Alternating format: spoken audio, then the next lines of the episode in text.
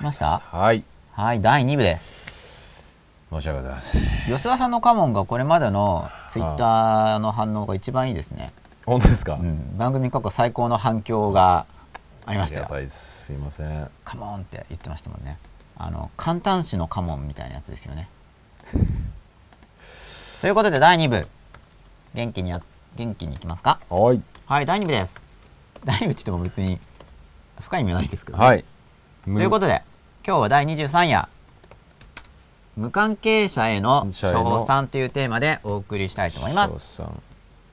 これは何かというと無関係者への称賛っていうのをはい僕たちはよくやりますよねっていう話なんですよほだからうはい僕らがはい多く共通して持っている心理的傾向っていうものを理解することで、うん自分自身そして周りの人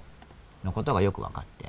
真っ裸に近づくっていう話なんですね、うんでもうかなり時間が押しちゃったっていうかすでに番組終わりの時間ですので終わりの時間ですよね11時3分ですからでもここで終わっちゃうとそれこそあれですよ「ガッデーム」とか言われますからね、はいカモに続いて行きましょもう小さい声で「シッ」とか言われますうはい朝までやりましょ朝まではやらないんです が朝までやってもそれはそれでまたいろいろ来ます、うそうですね、12時まで行きましょうはい、はい12時までもう大ちょこさんが「カモン!」ってだいぶ面白い当て字をもう皆さん見てください、そうですねだいぶ面白い当て字を当ててくださっておりますはいはいあそうか吉田さんもしかして英語じゃなくて本当に大ちょこさんの説で「カモン!」って言ってたんですかね印籠を出すみたいなこうやって「カモン!」ってなるほ水戸黄門ってそうですよねあれ家紋を出すんですよねどはうんまあそれは雑談ってやつなんですけ どそれでですねいはい無関係者への称賛はいと聞いて聞ピいンてとくる人も多いと思うんですけど、はい、まあこの真っ裸ってことでやろうとしてるのはうん、そうか僕たちって、ま、無関係者を称賛しちゃうよねっていう傾向が自分にあるまず自分自身にあるっていうのをこう見ていこうっていう、うん意味は簡単なんですよ、うんだから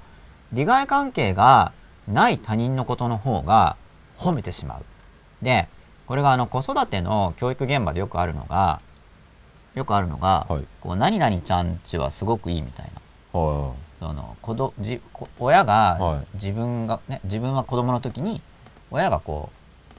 他のうちの子を褒めるっていう現い象はいはいがあるんですよ。はいこれはそのはい無関係者への称賛っていうやつの一つなんですよ。うんその利害関係がない人のことをあーな褒るほどめる傾向があるんですね。はいはいはいはいはい、うんだけど、うんうんまあ、思考実験ですけどこれは。仮にそのじゃあ関係がない時に褒めてるその人ともっとすごい親しくなったりしたとするじゃないですか。うん、はい、そうしたら、まあ、別に褒めなくなっちゃうんですよ。うん、そういう傾向が私はいたちにはあるんです。はいはいでここまでどうでしょう。わかりますこれ分かりやすい話わかでりやすすよいでね。すねよくある話ですよね。よくある話ですねはい。皆さんどうでしょうか。この無関係者への称賛現象っていうことについて、あそういえば思い当たるなとか、はいうん、そのあたりをツイッターで書いていただけると嬉しいんですけど、まあ、それで自分自身にこう振り返ってみて関係が深い人身近な人に対する評価と無関係な人への評価っていうのがあって無関係な人への評価の方がついつい高くなりやすいうんいやもちろん無関係な人だからケチョミショに言うってこともあるんですよ。こともあるんだけどでも、無関係な人の方をついつい褒めちゃうっていうそういう経験はないでしょうかあるいは自分がねえー無関係な人のことを褒めて褒めてるのに関係が近い自分のことを褒めてくれないっていう経験とかもあるかもしれないと思うんですけど今日ちょっとまだこの晩食が自由罪に使いこなせてないので前回のホワイトボードとかに比べると図字がはいまあ、ちょっとね分かりにくいかもしれないんですけど使ってくださいはい、まあ、もうかなりこれで書いちゃったんでじゃあバシッ選択してこれデリートキーでやるんですねはいはいあれうまくいかないこれかつまりじゃん細いですねブラシ太くしようまあこれによって自分っていうのがいたとしますよね自分でこの別の人がこれ第三者これ無関係な人この人無関係な人ですこれ無関係な人でこっちがあれ失敗しちゃったこれがこここ関係があるっていう時に、はいまあ、この人がこっちの無関係な人を褒めて、でこっちの関係がある自分のことをあんまり褒めないうんこういう図式があるわけなんですよ。でこれ見えてるんですかみんなに。見てますよ。ちょっとねはい、という図式がありますよね。うんこれがその無関係者への称賛現象。で今今タブレットで書いたのは自分自身が褒められないパターンなんですけどこれ自分がこっちにこれ今出てます見てますよ。はい、これ自分が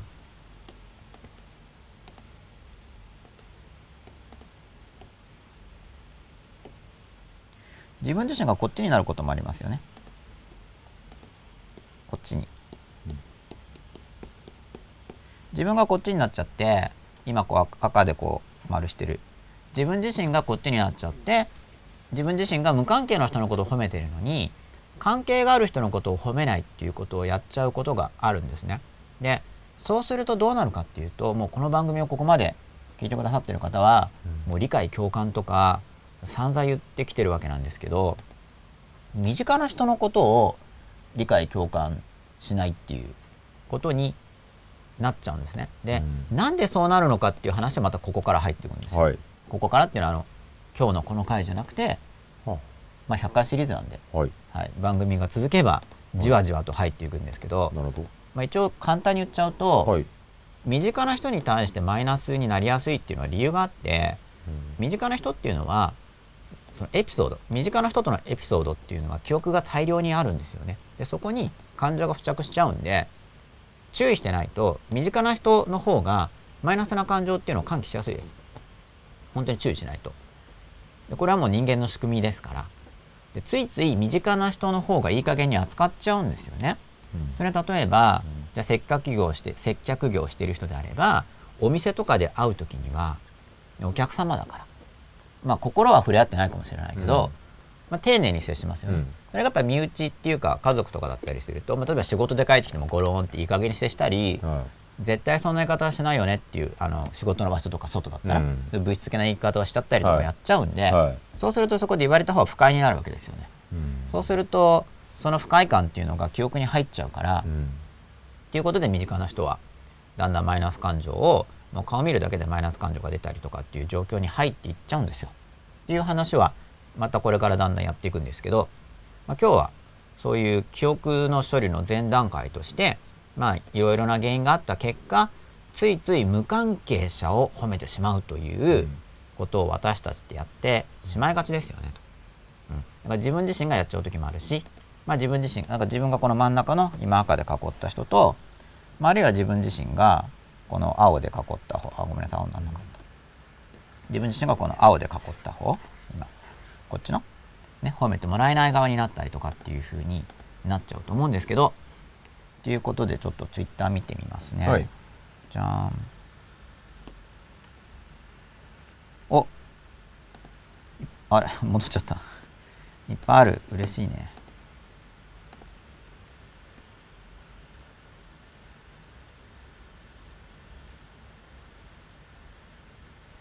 そうみんな優しいですよねのんびり待っていますとか吉田さん頑張ってとかカモンカモンってお疲れ様とかよくありますそうよくあるんですようんあ改正番長さんだ無関係な人というか隣の芝生は青いみたいな感じで他の家のお子さんを褒める保護者も多いですよね多いんですようん。じゃあこれもね考えてほしいんですけどじゃあもし自分が保護者だとしたらどう伝えたらいいと思いますか、ね、自分の子供に他のお子様が持っている他のお子さんが持っている美点を我が子にも獲得してほしいっていう時にどういう表現の仕方をすると伝わりやすいと思いますかただこのあの他人と比較するやり方でもうまくいくケースもあるんですよ。それは本人が負けず嫌いでかつある程度自信がある場合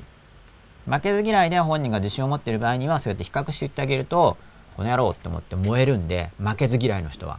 だけどそこまで強くない人に対して言うとうまくいかないんですよね。だから結局相手依存なんですけど、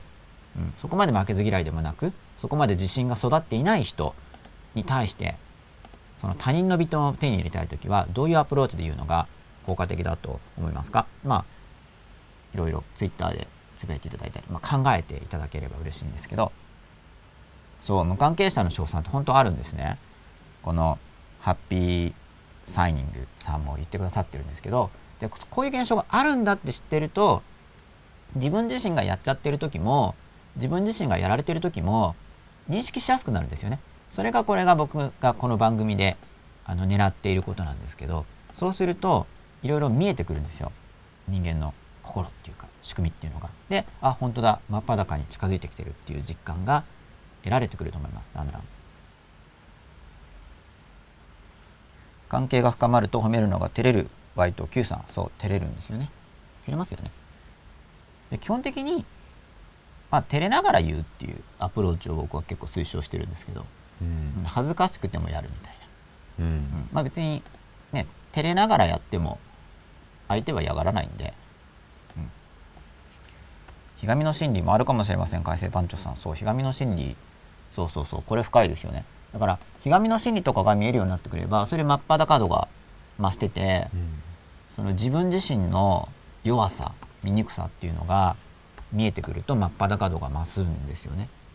うん自分自身の弱さ醜さが見えないと相手のせいにしちゃうんですよね本当は自分が弱かったり自分の心に醜さがあるだけなのにそれを相手のせいにしちゃうっていうのもすごい僕たちはやっちゃうんですけどそうすると相手のそういうコミュニケーションを相手に対してやってしまうと本当は例えばねじゃあ僕の弱さとか醜さがあってなのにこちらの人に「お前のせいだ」っていうコミュニケーションを僕がやっちゃったとしますよね。そうするとこっちから見ると本当は僕の弱さなのにそれを自分のせいにされたっていうのを感じ取っちゃうんですよ。あの言語化できないとしても。すごい敏感なんで人間っていうのは結構いろいろ感じ取ります。まあ人間だけじゃなくて、ね、で犬とか猫とか動物も感じ取っちゃうんですけどだから自分自身の弱さとか醜さっていうのが分かっていくと相手のせいにすることがすごく減るんで、うん、本当にすぐ相手のせいにしちゃうからそうこれを旦那さんがやって離婚の原因とかになってそうジェン022223、うん、これまあなりますよね、まあ、旦那さんがやる場合には、お前はダメだなって話をするわけですよね、あそこんちの奥さんはあれがいいとか、うんあるいは元カノと比較したりとか、まあいかにも離婚の原因になりそうですよね。うんまあ、嫌われたければそれやると嫌われると思う、うんまあ、嫌われて距離を離すって僕はいいアプローチではないと今は思うんですけど、うんけど前はそれもいいのかなと思っちゃった時期があったんでたまに本とかに書いてあるんですねそういうふうにありがとうございます相手に嫌われて距離を離すのがなんかいいんだってそういうの読んだことないですかああ僕本で書いたことあるんですよ、はいはいはいそうするとなんか自分をうん悪者にしてるかうら、んいいアプローチなんですよみたいなそうですねちょっと真に受けて何度かやったことあるんですけど、うんまあ今の僕の感触としては、はいなんかバカ見たなっていう、うんうんあそうですかと思いました。ええうん、まあその著者はうまくいったのかもしれないけど、うん結構僕の今の立場としては、なんかそれって無責任なアドバイスだなと思うっんて、ううんんいやそのむ悪者になるっていう背後に傲慢さがあるわけですよ。うんうんうんね悪者にな相手のために悪者になってやってるっていうアプローチじゃないですか。っうんうんうんてことはよく考えると、はい俺は悪くないってことなんですよ。あよく考えあるとそうですねそうじゃないですか、うんあいだって自分があえて悪者になるっていうのは、うん本当は悪者だと思ってないですよね、うんうんだからダメだなと思ってうんその実際実際僕が悪かったですって話と違いますようんうね、んそれってそうですねそうだから真っ裸アプローチじゃなくて、うん逆に服着てる、うんその悪者になってるって言って、うん裸になってるようでいなが、から本当はそれ服がむしろうん増えてて、うんうん逆にかっこつけてるっていうか、うん逆にうんアプローチだなっていうふうに、はいまあ、今の僕はそういう解釈ですね。あリロードしてみようあれなんかそっちいっぱい出てますねはいお来たはい私はママはまるまるちゃんの三角三角なところが好きだなぁと比較ではなくて自分が好きだってことを伝えますハッピーサイニングさんあうんこれはまるまるちゃんはどっちなのかなまるまるちゃんは第三者の方なのか自分の子供の方なのかうんうん多分第三者のことだと思うんですけどね、比較しないで単に第三者のここがいいと言うってことなのかな、まあ、ちょっとツイッター例によって文字数が少ないからわからないんですけど、はうん、まあ中立的な言い方をしても言われた方方の人を比較されたと思うっていうのもよくありますよいね、うんあの別に比較してるつもりで言ってないんだけど、何々ちゃんのここってすごくいいよねってはい言った時に、じゃあ私はダメってことみたいに、はいうん相手が一歩進めたりとかっていうケースもはい多々ありますよそうねで。すね。例えば僕は吉田さんに、はい吉田さんのことを言わないんですけど、はなんか某社の何々さんって毎回ユーストリームぴったり時間通りに始まってあーこれまで一回も遅れたことないんですよって言われたら、 は比較してないですけどはなんか比較されてる感じしませんい。そうかですね。僕はあの何々さんの時間通りに始まるところすごい信頼しててはい大好きなんですよはいって言われた時に、はなんか、うんひょっとして間接的に俺のこといをうんマイナスに言ってるってうん感じますよね普通。かんあでも吉田さんは感じないかな。 感じますよ。感じますか俺吉田さんなんかもう人格が成熟してて。今日今日とかは確実に感じますよ。感じますかやっぱそう言われると比較され、はまあい構文としてははい比較構文じゃないですよね、はい単にそのそうですね。某社の何々さんはこうであるとうん。言ってるだけですけど、は比較された感じがしますいよね百二十。この場でそれを言うはこととかからい。へこみますね。はきへこみますよね、はうん、だから構文上比較してなくてもはい聞いてる側ははい比較されたとい。そうですね。思ってしまうと、うんその攻撃の仕方はありますよね。ある意うん味。そうそれだと逃げ口がある。るみたいな、ね、いや比較してない僕はねみたいなねただ言ってるだけなのにそうそうただ事実を淡々と述べてるだけなのに、うんなんで比較されてると思っちゃうのコンプレックスがあるんじゃないのみたいな、はいそうですね。 まあユーガーとしてはね、逃げそう口そはう確かに作りそまうすよまあね。まあ実際コンプレックスがあるから、うんある種のコンプレックスがあるから、まあ、うん傷つくわけです、そうですね。そうですね。でもただう、ん、うんだからでも本当はやっぱりそれをやっぱその場で言うっていうのはうやんっぱどっかの心うんに言う側の人も比較がきっとあるんですそようでねす。ね。だってそこでわざわざそれを言うとしたら、でもそのパターンが多いんじゃないですか。その第三者を称賛するって結うん構。多いそうですよね。そう多いから取り出すそうですよね。そうですレアケースを取り出すと なんかまた吉永さんだけですよねそうですね。そのパターンですよね。一応多いパタうーンん。見えてくるんでそうですでね。自分自身が傷つく場合もあるんですだからうん向こうはうんすごい向こうとしては自覚なく内部な感じで言ってる時うにんこっちは比較されてる感じがしてうんこうぐさぐさぐさってそうです来たねり。とかでもさっきのあの、あれじゃないですかこう離婚の原因とかだと、多分あの男男性の方が自分のお母さんとよ比べるかパターンって多いんじゃないですかよくよく言いますよねくあるパターンとおしては母そうやさんはまあお母さんっおて袋の方が美味しいとか、うん要するそうになんかそういうあさんそれ比較か朝昼晩ご飯作ってくれたかとかみたいな、うんそうですねお前はなんだみたいな外食ばっかりで月に1回ぐらいしか作んないじゃないうか、んたまに作った時はやたら偉そうだなみたいな、そうですね、まあ、そこまで言うともう全然比較しまくるってねいうか非難まで入ってますよね非難そうですね怒りまで入ってますでよもね多分そのそこまでいかなくても、ん多分奥さんとしては、うんそういうふうに感じ取られてる無意識な表現とかあと微妙な態度とか、うんなんかちょっと味が違う時に表情がうん一瞬ムッてしてるとそうか,、ですね日本と人間敏感なんで、うん読み取りますよねそれは、うんそうですねうん吉田さんそういう時なんて言ったらいいと思いますか例えば、うん自分がまあ自分がっていうか想定ですからね吉田さんの本当のプライベートではなく想定でいいんですけど、うんなんかじゃああなんかお母さんの味の方が美味しいなって思ってちょっとまずいと思ってまずいっていう顔をしちゃったことを自覚したとするじゃないですか、うんあなんか今まずそうな顔しちゃったみたいはな、いはいはそれどうやってコミュニケーションしますかその奥様とかといいやまずいまずいって言いますかはいそのことを否定しますよそのことっていうのはこれまずかったこれがまずいこの味はは俺の好みとは違ういうんていうかこれが実態あーがまあではも、まあ、それまでのうん2人のこの愛の絆っていうんですか、いはいそのコミュニケーションの蓄積があるからもう向こうも優しく受け止めるみたいな感基じで本す基か本的にそこの直接そうですよねバトルに行きどまっすかかとバトルバトルというか直接な自分の感想というかはいのを言いますよね、うんどっかと比較、だかうらん相対前回のあれ相対的な評価とかはい感想ではなくて、はい、直接的な直接的な、ああうんいますねそれがすごい ER とすごくいいですよね。はあなかなかね、まあ、例えばバトルとどかにうななんでっしょうてもそ続く場合はそう完結す僕る場合あはんま続参く考になでらないかもしれない僕は基本的にそっち以外うんやれちゃうっていうか、いやうんそっちを完全にチョイスしちゃうんで、はい、はあズバッと言うズバッと言いますね、うんはあ関係性がすごい良ければ、うんズバズバ言って、ていうかそれ関係性を良くする上でうんそっちを選んだ方がうん良くなる僕もそう思いますね、うん僕もそう思う、うんあの真っ裸だから、真っ裸だただその、うん味がまずいっていうことだけだとまだ十分に真っ裸じゃないわけじゃないですかうんうんつまりその自分そこで例えば自分が怒っちゃったりしたら、うんその自分の未熟さもあるし、うん例えば言い方はもっとすごい優しい言い方があるかもしれないし、うんうんうんうんそれができないのは、うん自分の弱さだよっていうのも、うんそれもなんかそれを隠しちゃうと、うんまた相手がなんうんか味が違うからとかまずいからって話になっちゃって、うんその自分の弱み弱さっていうのを隠蔽して相手をそ非う難ですすることになねっちゃう大体だからそうういうなんか言う言いながら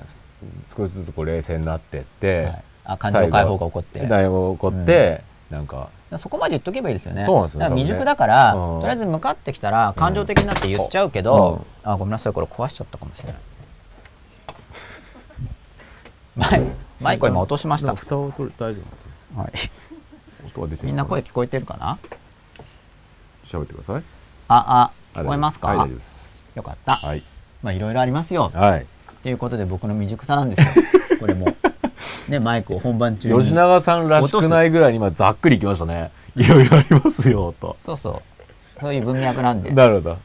うはん、いろいろ実演もしないがならるでほすどなねるほどはいということで、はい何でしたっ け自分の弱さを隠蔽しちゃうっていう話、はいそうですねそうですねはいだからそれはい事前にその弱いのなんかまだ感情処理が十分にできないから、うん怒ったりすると、うんね、冷たく接したりしちゃうと、うんでもそこをまだ相手に甘えてるんだけどねこれは僕の甘えなんだけど、うんちょっと聞いといてもらえるととりあえずほっぽってもらえれば、うんだんだん落ち着いてきてそうなんですよねそうで落ち着いてくると、うんしかもなんか弱気だから、うんどうしようこんな感情的になって嫌われちゃったらとか思って今度うんビビりの感情が発生そしうでて、すね逆に優しくするから、うんそこで何この弱い男って思って嫌いになると思うけど、はいはいそこまで受け入れてほしいっていうのは言い過ぎかなとか、うんまあ、頑張ってコミュニケーションしようとするんですよね。そうですね結構こう爆発すると、うん俺ってダメだなって思って、うんなんか急になんて言うんですうか、ん下から行くじゃないですかそうですね男性にありがちな傾向、うんそうですねさっきまでマッチョな感じで、ううんわーとか言ってアンガーみたいな感じだったのに、うんあれうんってこう冷静になった時に、うんなんかリカバーしようと思って、はい下から入って、うん気味悪がられますよねう、んうん男のありがちなパター ンそういうパターンとかがだから見えてくるといいですよねそうですねどっちも弱さですからね、うんガーッと怒るのも弱いしそうですねそうそれでうん怒った後に、うんその自分の弱さを認められないで、なだめようとしてるわけじゃないですか、うんうんうん相手をなだめようとするっていうのは、うん自分の弱さを認めてないはいですよね、はいそれを隠したままでうんリカバーしようとしてるってそうでいすうねふうにまあ行きがちなんで、うんはいじゃあツイッター見てみます弱さってなかなか見せそっか出せないもんなのかな、そっかなるほど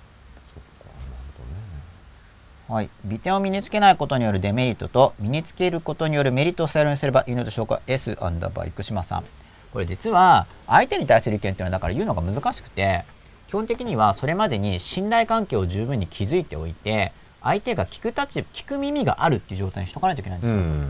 本当うは、ん教育とかでも、はいそれだとうんじゃあ吉田さんが言ってもあ、うんもう吉田さんの言うことだからとうんか、うんあなたが言うならとかってなるんですよ、うんうんところが関係が悪いと、うんはあなたにそんなこと言われたくないってそうですよね全く同じこと言ってていもそうですよね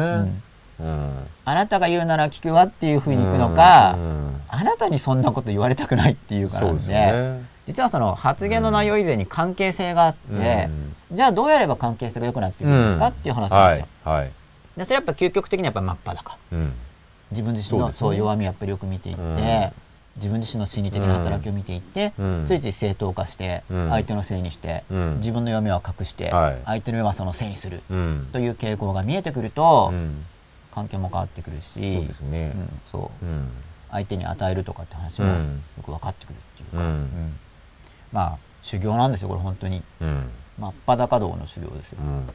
服を脱ぐのがなんで修行なのかっていう、いや修行でしょうね、だからうん隠したいんですよねうん要は。そうですようんそのままなんだから一番楽な感じがするけどはいすごいダメなんですけど究極の修行ですよ、うん真っ裸は。結構究極ですよねは改正番長さん鍵括弧 A 君ってすごいわねうちの子はダメで点点点鍵括弧閉じみたいなのは特に子供の前では言ってはいけないと思います丸鍵括弧あなたもきっとできるはず鍵括弧閉じと点信頼の気持ちを持って子供を見守るのがいいかと、いうんうんあなたもきっとできるはずうんそうこれあとはそうこれお母さんで結構聞くアプローチっていうのがあっておうお母さんがはあの男の子に言う場合いはい女性のお母さんがはい男性の男に子に言う場合に、はいすごい効果的なパターンっていうのは、まあその男の子から見た時に、うんまあ、母親「お前」って言うとしたら、うなんでお前は俺のことをうんうんそんな信じるんだバカじゃないのって見えるくらいな感じほお子供から見た時うんに母親がね、はいあなたは絶対できるみたいな、はいなんでできるのっていうふうに子供から見るとうんうんうんうんおかしいでしょって現実を見てよお母さんって子供が思うような感じはなんでそんなに俺のことを信じてるの意味が分かんないんだけどいで子供が思うようなアプローチが意外と効くんですよ。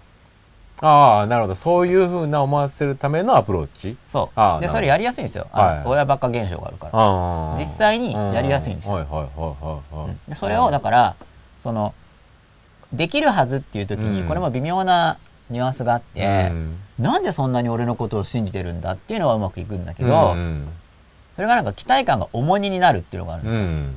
でこの差ってどこから来るか分かりますかそのなんで俺のことそんな信じてるんだバカじゃねえのって子供側に見えて、子供側がその信頼にビビる場合と、おうなんでそこまで信じられるか意味が分かんないみたいな、おう俺自身よりも信じてるんだけど、はい子供がちょっとびっくりする、おう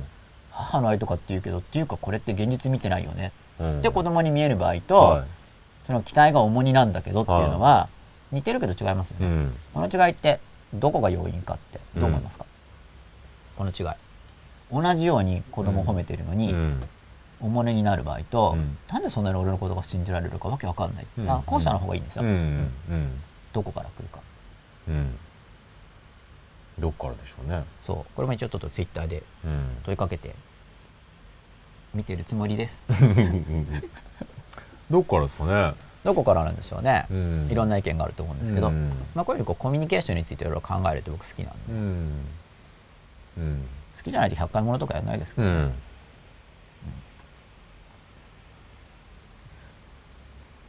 そうこれまあ時差があるんだけどツイッター見てみよう、まあ、時差があるんでもうちょっと待って、はいまあ、僕はこう思うんですよみたいな言おうと思うんですけど、うんまあ僕の僕が思うことをただ言っても、うんいまいち面白くないんで、うん答えはないですからうね、んこうれんうん親側の親側のなんだろうなそういう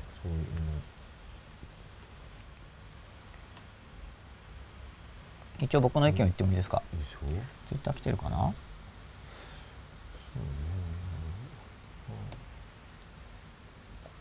ね、同じように子供を褒めてても重荷になる場合ですねあなたならきっとできるはずって子供を信じてる言動をしていても重荷になる場合と重荷になるっていうよりもクエスチョンマークが出る場合なんで俺のことそんなに信じてるのっていうふうにその差はどこから来るのかっていうのを今考えていただいてるんですけど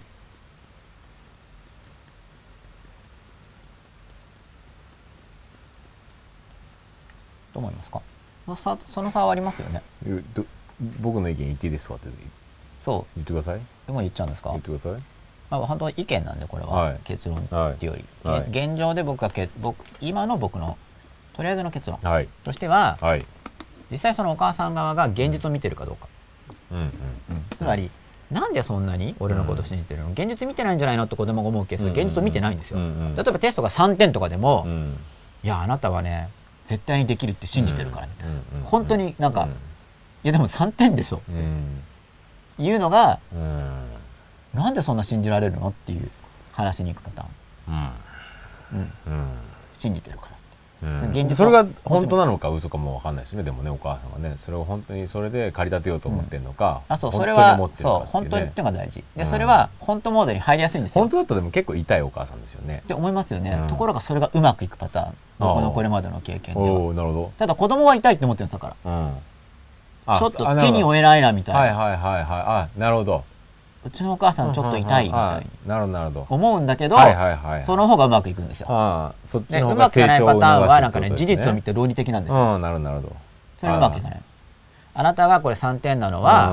はううまくいかないあなたができるようなパターンっていうのはあうんなたがこれ3点なのは今回のテスト勉強に時間を割かなかったからで今の現状のあなたの能力ではいはいもはい1週間前からテストまでの間無駄な時間過ごしてましたよねとうんそこで見てたら記録取ったんだけどとか言って論理的にうんこれ12時間テレビ見てたんだけうどんこの時間でやってればこれ3点だけどうんあなたはうん90点が取れたはずっていううんこれも一応ややればできるはずはいはいはいっていう論理ですよねはいはいでも現実を見てるじゃないですはいかはいはいはこれが逆に重荷なんですよいうんうんうんうんパラドキシカルなんですよ人間は面白いんですようんなるほどなるほど。重荷なんですよ、はいはいはいはい。なんかわかりますかわりその感じわかりましたわかりましたわかりますわかりましたわかりました。逆にいや全然見,、うんうん見てないじゃんってやつの方うがんうん重荷じゃないですうか、んそれなんか現実的にやるうとん重荷になるんです、うん。なぜでしょうまた問いかけてみたんですけどなぜだと思いますかなんで人間はそんな心理傾向を持ってるんですかね、うんですね。事実なのにうん。できたはずなうんうのに、んうんうん要するにあのダメ親の方が子供がうんの成長を促すみたいな話ですよね、あそうそう結果的にそうですねよくあるんですよねうんね、でもなんかこうなん前回も話したことない要するに、はいこっちがダメだとこっちがししっかりしなきゃみたいな、うんそういう人間の無意識のこうパワーバランスみたいなのはいって心理的にあるじゃないですか、俺がやらないと俺がやらないとみたいなね、でこっちがしっかりしちゃうと、はいこうだなんか企業とかでもよくあるじゃないですか、要するにトップがしっかりしすぎるとうん社員が育たないみたいな、はいなんかそこのこう、うんね多分無意識にこうパワーバランスを測るっていパワうーバランねス。そうあとあの男性ってうん息に感じるっていうのがあるんですよ、うんその俺のことを信じてくれるなら、うん しょうがないやるかなっるていほうどのねがあるんですよ男性はそうあーこれこれ男性に特に強いんですだから、なるほどねそのはですだから男性が男の子にやる場合に、おかしいと思うけど、うんそこまで信じるんだったら、あなんかもうもうしょうがないーよなるほどねそこにの期待には応えとくかみたいなみ心たい理がなそうそ働のくこみたれいなこれ男性心理なんですよあーなるほどたねだ結構うんそのためがあるんですけどねうん溜まってくるとでもままあもなるほうどしょうがないなうんっていくんですようんねその事実提示のやつがうまくいかない理由うんこれも単純なんですけど、うん実は事実じゃないんですようんなんでかっていうとやればできたはずって言ってもやんなかったんだから、うんやらないんですよ事実は、うわんうんうんかりますか、だからやればできたはずって実はむしろ事実を見てない、うんうんだっそうでて、すねやんないんだからういんや事実としてうはんいろいろな要因があってうん理由があって原因があってうやらないんですよ、うんだってやらなかったんだからそうですよねそうですよねだから、うんやればできたはずっていうのは実は事実じゃないんですよ、そうですねつまりうん能力以上のものをうんあなたの能力だって押し付けられてる感じがするから重いんですよ、うんうんうんうんうんうんそうですねそううんだから今のあなたは、ね、一見時間が量でもサボっちゃうんだよっていう話の方が事実なんですよ。うんうんやればできたはずったってできないんですよ。うんサボりだからまうだ。んそれをやればできたはずって言われると、うん能力以上のものをうん能力って言われそた感うですねじになっちゃうんで、うん重いっていうそうですね。のがありま子す。供の頃ってよくその表現使いますよね。どの表現ですかやれやれやればできるとか。そうそうまあじねそう子供自身も使うだろでうし。やればできるっていうのが僕マイナスだっていうの知らなくて、ん僕はやればできるって自分で思ってたんですよ、うんただ僕は常にうん僕自身が自分に言う時って、うんやればできるっていつも未来の意味で言ってたんですうよ、んうんうんうんうんうんやればできるからやるみたいな、うんうんだからずっとプラスの言葉だと思ってきうん。は生いきはていはいはそれがい。うん教え始めてから、うん。やればできるってすごいマイナスって生徒が言うんですよおー初め意味わかんなくてなるほど。やればできるって思ってるんだ激から励知った激励がそうポジティブブじゃんって思ってたんですねうんでも話をよく聞いたらやればできるっていうのは、やればできたのにっていううんうん過去なるほど。過去なんですよなるほどなるほどなるほど。うんでもう一個はうんやればできたのにって言ってやらないことを正当化するのに使う用法がある、うんうんうんそのパターン多いですよね本当はやればできるんだけどっていう、うんだからいいんだみたいな、うんで僕はそんな意味はあるのはつゆ知らなかったんですよ実あはーまああんまりコミュニケーションを取ってなかったからなんです が周りと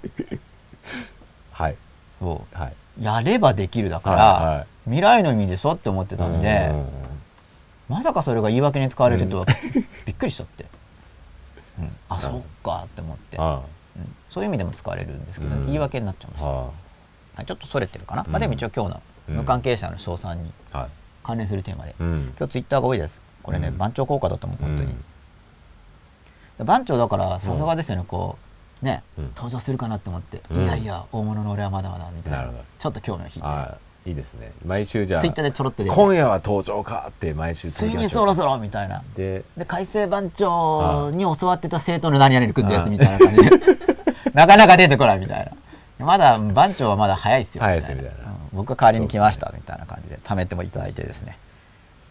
相手のために割るものって関係の主導権を握りたいみたいに感じますハッピーサイニングさんそうそうなんですよ相手のために割るものって押し付けがましいですよね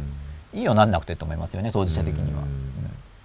相手のために割るのとか初めからあなたが悪いからって僕今は思話うん戻でりましたね。結構前のついてます僕も責任を感じます汗もうどの文脈のコメントかわからない そうですね受け取り手によってはマイナスに感じるかもしれないですね難しい点というのはハッピーサイニングさんそうなんですよだから千差万別なんですよね、うんうんでももちろん相手の状態によってはプラスになるしマイナスにもなるしだから単純にセリフだけでは決まんないんですよねうん関係性どんな関係であるかの方がやっぱ重要なんでうん褒めて図に乗る人を褒めたくないかなワイト Q さんあそう調子に乗せたくないってやつうんこれも面白いんですよはいはいはい一応僕は、ただ僕もうんうん教育し教育の技術というか、うん教育のやり方としては図に乗せた方がいいよっていうのを知ってるんですけど、はいはいはいはい調子に乗せた方が人やるんで、はい図に乗せては調子に乗せるあとー人よく動くから、はいその方がいいんだけど、いうんまあ、調子に乗せますよね人だってだから、うんだけど確かにあんまり調子に乗られると僕もカチンとくる時あるんですようん吉田さんありますかああまあなんとなくわかりますねいやそれは僕がいまいちからいまいちですよはいはいあはいの嫉妬が出るんですうんその楽しそうな姿を見てああなるほどつまり、うん僕の側に俺が褒めてやったんだぞって気持ちがあるんですよああなるほどなるほどうん俺が褒めてやったのからこうやってカーって楽しくなって図に乗ってるわけです、うんハッピーですよね、うんうんなのにもうありがとう褒めてくれたから俺図に乗ってて、うんうんうん吉永さんが褒めてくれたから図に乗っちゃって、はいはいはい吉はい永さんのおかげだよって普通なんないです図に乗ってる人って、うん忘れてますよね調子乗ってるから、うんでしょ、うんそうするとこっちの手柄にはならはないいですよ、はいはいはいはいちったは分かってんのかとちったはこっちのことを気にかけてんのかと、うんもう気にかけないですねあの、うん調子乗ってるから、うんだから気にかけろよってことですよねそうそうそうそういう少しはそういう怒りが 出るのでもそれは少しみは感謝しろよってことですでもねそれ未熟さなんですよねうんそうでしょだってうん別にそんな感謝しろよとそうかですね思わなくてもいいじゃないですか、うんまあでも出ちゃうんですよ、そうですうんね、まあ未熟だからなんだけど、うんまあでも、うんまあ、教育上っていうかモチベーション上与えるっていう観点から言った時には、まあ、調子に乗せてでもそれってど、うんなんでしょうねでも例えばちっちゃい子だったらうんそれでなんかやってあげて調子に乗ってたら別にそこに何も思わないですよねそうだから自分がやっぱりこれはね自分もっの方がこう大きいっていうか、うんゆとりとがあるゆんですとよりがあるんですよねなんか小さい子よりはうん器がでかいんじゃないですか、そうですねそれが同じぐらいの立場になって向なるこほうどは調子に乗っちゃうと、そうでしょうねうんいや俺が調子に乗りたいよみたい な損得感情が多分出ちゃうんじゃないさあなるほどそこうでっすちをね褒めてくれよみたいそうな、ですね俺を構ってくれっていう、うんそうですねうんで調子に乗ってる人ってこっち構ってくれないから、うんなんとなく楽しそう度合いが余裕がある時はうんこっちがやってもいいけどなんかはい超えられるとそうあれもおいおいおいちゃこだころをみたいなうん爽やかに送り出してあげられない幸せな世界 にちょっと待っていやお前幸せすぎだろみたいなもっと苦しめよみたいそこまでいきますかな、うん、多分そういう心が出てるかなって僕は思いますねなるほやどっぱ嫉妬ですよななんでまあ非常に勉強になるんですけどなるほてどかなんかもうこんなんで嫉妬とか出ないでほしいんだけどと思うけど出ちゃうもん出ちゃうもんそうですよね無意識ですよそうねでも自覚してると、うんだんだんマシにはなるんですけど、うんうんうんきちんとこう上限超える人に出会うんですようん自分の修行段階にあった自分の限界を超えて調子に乗ってくれる人との出会いがきちんとやってきてあってこう伸ばしてくれるぞこっちを最近結構なるほどなるほカチンとかなくなってなんあか、あうんああおそうそう、まあそれ自分の幸せ度合いも上げていかないそとう上思がっっててくくるれとば、ねうんきちんとなんかこう、うんなんていうんだ道場破りみたいなのが出てくるんですよそうですね別に道場破りだぞって登場してくるわけじゃないんだけなどるほどなぜか人生の中であなんかもうちょっとできるようになってきたなって思うはいはいはいとはいちょうど道場破り行くなかるほってどきてカチンってくるようあななるほどそういうふうに調子に乗るはいみたはいいはいはいなはまた修行になっていなるほど人生なんかよくできてるなって、ううんそういうのよく聞くじゃないですか常に成長できる状常態でにすね成長できるようにうん自分の強敵こ強う敵限界ゾーンはいがはいは来るよみたいななそうですよでね俺言う練習してたら、うんこいつにだけ言いたくないなみたいなことやる人が出てきたりとか、うんうんうんなんかそうですね来るんですうよんねあ面白いですよねあ面白いですよだねからやっぱそういうところから昔の人ってなんか、うんこう神様とか天とうんか、うんなんかこう操ってる存うん在がいるのかなはっいてはいはいはいうん多分思ったと思うんですよ、うんだってこの間までそういうの出てこなかったのそうに、ですね自分がランクアップしたら出てくるんですうよ、んなんか背後でうん誰か操ってんじゃないのそろそろこのキャラ出していいかなみたいなうん、そろそろこれぶつけてでもつけてまあそ戦えるだろうみたねいななんか成長するんじゃないかなみたいな、スライムばっか出てきてもしょうがないだうろうみんたいなねそうそうそろそろちょっと強いやつねみたいな、ねで延々と続くみたいな感あじそれがあ、そうですねうん、うんそうだからまあ調子に乗せるのが、うんまあ行動させるためにいいんですねただうん調子に乗せるのみんなけあれ警戒する立場もあって、うんで調子に乗ると人って警戒しなんだろ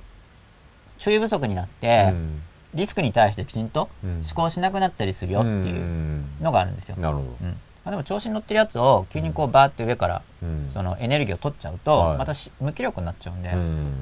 まあ、手順としてはまず調子になるほど乗るだけ乗せていただうん乗ってもらって、うんうんで調子になってる段階調子に乗らせたままでこういうの注意した方がいいよっていうのをこう伝えていくと、うんうんで結局ちょこっと失敗しないと学ばないんですよ、うん言われてもははっきり言って、いなるほうん関係ないから、うん人ってど体験するまでは、うんまあ、だから本人がこけない程度のうんコントロールされた範囲内での失敗をしていただいそうでてす、よねはい、失敗から学んでいただいてっていううんところまで面倒見ないと致命的にならない失敗をねそうそう重ねるっていうのはね失敗させないとうん学ばないんで、そうですねまあ、そこら辺をうまくコントロール環境に入れてあげるっていううん、感じですよねなるほ。どそういうのを考えてたらもう地球自体がもうコントロール環境なのかなとかってなんかもっと大なる大いなる存在うんまあがなんかそうですよねそうまあここだったら失敗ったってまうあん死ぬ程度だしみたいなよくわかんないけど、うまんあ、そこら辺はちょっと僕感じてるだけなんですけどね。はい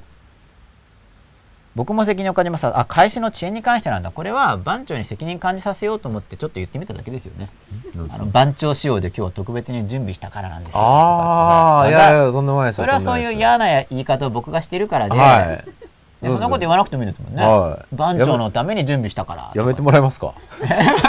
おなんか一緒にそんなこと言ってるかのよううんに捉えられたら困るじゃないですこれか番長今度はを番長をからかって、は親密寂しいんでしょそうこれね親密さの表現なんですよ会えると思ったのにちょっとねっていそううねやっぱ僕のこと嫌いなんだなみたいな まあ昔からそういうの僕よくあるんで、はい待ち合わせになんか3時間止まっても来ないとかそうねちょっとうんね直前になんかデート断られた的なそうですねね体調悪くなるよねはい当日にみたいないや嫌味 だなからかって言ってかるだけらそうですからねこれはそうですね愛情ですよね本当にジョークなんでうんあのべ信じてますから 体調悪くなったら信じてますから本当に信じてますよ本 当にたまにねあのねじょ多分冗談で言ってるのはわかるんですけど、はいねほら、あまりにも気冗をつけないと談冗談っぽすぎると面白くないじゃない ですか。リアル感が何もないと。ね、ちょっと面白みを面白いよねそこら辺はもうそだうっですねてもう番長もうん世に出てる人ですから。そうですね、あ、なんかちょっとうんこうツンツンってきて美味しいかなってきっと思ってくださってなまするほどよなるほど、いじられて美味しいかなみ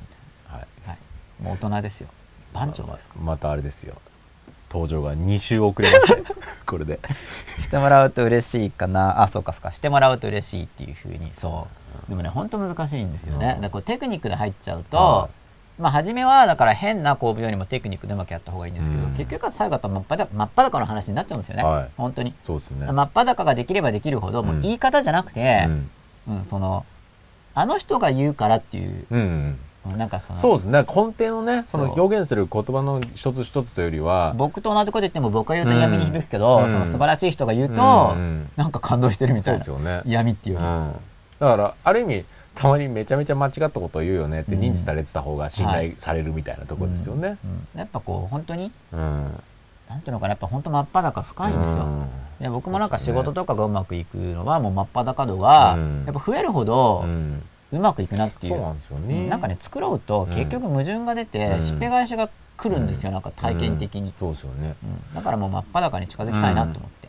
だからごめんなさいがすぐ言えるかみたいな話ですよね。わかりやすく言うとね。例えばね。そうしかもそれが、うんとりあえず「ごめんなさい」言っとけばいいだろうっていうのは作ろいじゃん、そなうそんうかまじゃたじゃなくてねそう本当に自分で、まあ違ったと思った時に、そうかつ言いたくない時に、うんそうですよね。もうその時にね自覚してるわけよ、うんそのそうなんで自すよね。分が弱いんだけど、うんでも、そうなんですよね。でも言いたくないっうんうんうん。ていう時うにん言えると、ごめんなさいって言えるかどうそかうですよごねい嫌な時にですよ、うんうんと嫌なんだけど、そうなんですよね言いたくない時に言えるうとん修行が済みますよね、うんごめんなさいとかそこでね言うべきか言わないべきかでまたよ,、よくわかんないむあの無駄なこといろいろぐちゃぐちゃぐちゃ考えて、はいマイナスがさらにマイナスそよう言いたくないなって時言うのが大抵正そ解うでですすねね感情的に確かねそうですね感情的に言いたくない時に言えるほどいいですね、うんうんと言ってる僕も感情的に言いたくない時はやっぱり、うんごめんなさいどころか、うん相手を非難したりとか、ね結構バリバリ僕はやっちゃうんですけどねそうですねやった後で後悔しますうね、ん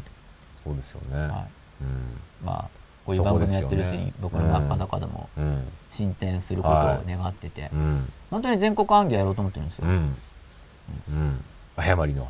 謝り全国に謝りは謝りは違うな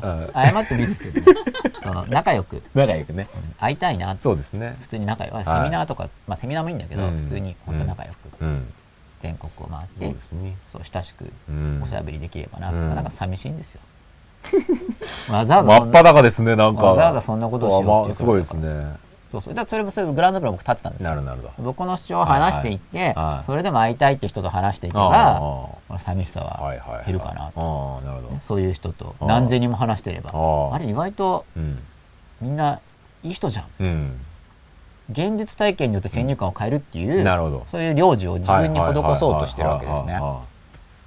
う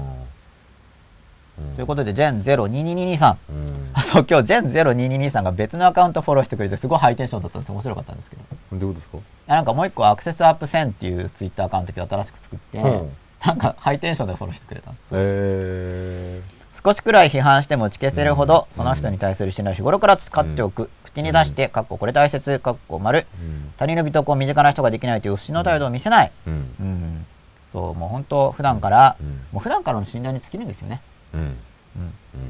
もういかに真っ赤だかい。やそうですよ本当にねそう。うんね真っ裸深いです。何度も真っ、裸ま何度も言ってるけど。えつまり、ま、繕いたくなる性質があるからね真っ裸がし深い。ょうもないですよねつい繕ってしまう。ね自分何のなんでしょうね要素本当にねうん、やっぱある程度、もう生まれつきなんですかね。ねまあ、後天的だとしても、かなり早い時期から、そうですよねその傾向はすでに。そうですよねなんか身についたものというよりは、もう身に保育園生とかでも僕の元せいじゃないもんみたいな感々じですからね。だからまあもうまあ防防衛本能なんでしょうけどねベースはね、うん自分のせいっていうのは自分が攻撃されるみたいうんなところまがああでるもんでしょうね。なん多分国レベルとかでも多分そうですもんね変なんですね弱い自話分でをかい守でるすね。いや例えばねでもそれで結局ねああ、武装してっていうわわ我が国のせいじゃたないよ。例えばそういうのとか、そうですよね。うんねまあ個人個人の意識の反映でしょうからね、うんおそらくはそうですねねそのみんながね集まってるわけだから、いつかね、はい世界中が真っ裸になったら平和なんでしょうね。そうですね相当後だと思いますけど 考えてみればこのね、うんよそなんかやっての声も真っ裸も、うんそれに対する、うんまあ一分子ぐらいうは、ん、海の水の中の一分子ぐらいのそうそうそうだからそれが大事ですよね。うんうん、全身にうはん貢献できたらいいなとうん思ってやってるんですね、うんうん、結構ボランティア感覚でやってるんですけどねそれって上から目線なんですかね も上から目線ですかねう上からそうですねちょっと上から見せかもしれませんね。いや自分たちのためにやってるじゃないですか。あ自分たちのためにもうんってやってます、うんで僕寂しいから、うんこんな話をする人とでも話してみたいっていう人との出会いをうん作りたいっていうのもあるんで、はいはいこれはもう僕のために。はでもかつちょっとボランティア精神なんだろうやっぱそこはエゴがあるのかな、うんその上から目線ってエゴと関連してるじゃないですか、うんちょっとそこのエゴを刺激してあげないと、うんなかなか毎週できないぐらいの、うんこう僕の提供精神なんですい。よなるほど。なるほど。本当のボランティアっていうの は多分そのボランティアだとかじゃなはいくて、はいはいはなんかもうねはい意識もせず、い。はもうその人のじい。うん日常なんですよう多分、んうん周りの人からそう見ても本人はなんか、うん当たり前って感じだと思うんですけど、うんまだ僕のレベルだと、うんちょっとボランティア感を感じながらやるということによって、そのエゴが、はいはいはいはい。こう、はいそういうのやるのって、うんちょっと偉いじゃんみたいな、はいはいはいまあ、そこはエゴなんですけど、はいそれでできるっていうのがあって、ううんそうしないと多分続かなくなっちゃう、うん今のところはですよだからボランティアフォーマイセルフですよ。かっこいいですねそれでいいじゃないですか吉田さんだけ英語があ大きいですよねあいやいやいや いやいや。ねだってマックとそういうふかうにもしなんとなくおい」とかじゃなくて「なんうかんカモン!」って言ってなんそっちかの方がなんかこう意識戻せみたいな感じでそうですねでも吉田さんでもなんとなくそういう雰囲気ですよねそういうなんかうんそっちの方がうんいでないんかすやかいいじゃないですか。真っ裸じゃないのかもしれないですけどね。そういう表現使ってるいと思やいうけどやね。いやそれが自分のこう心から言いたいうん表現と、うんなんかいろいろその五感とかも合わせて、うん多分そういう雰囲気だと思いますよ、僕は心から出てる表現だなって思いましたけど、はい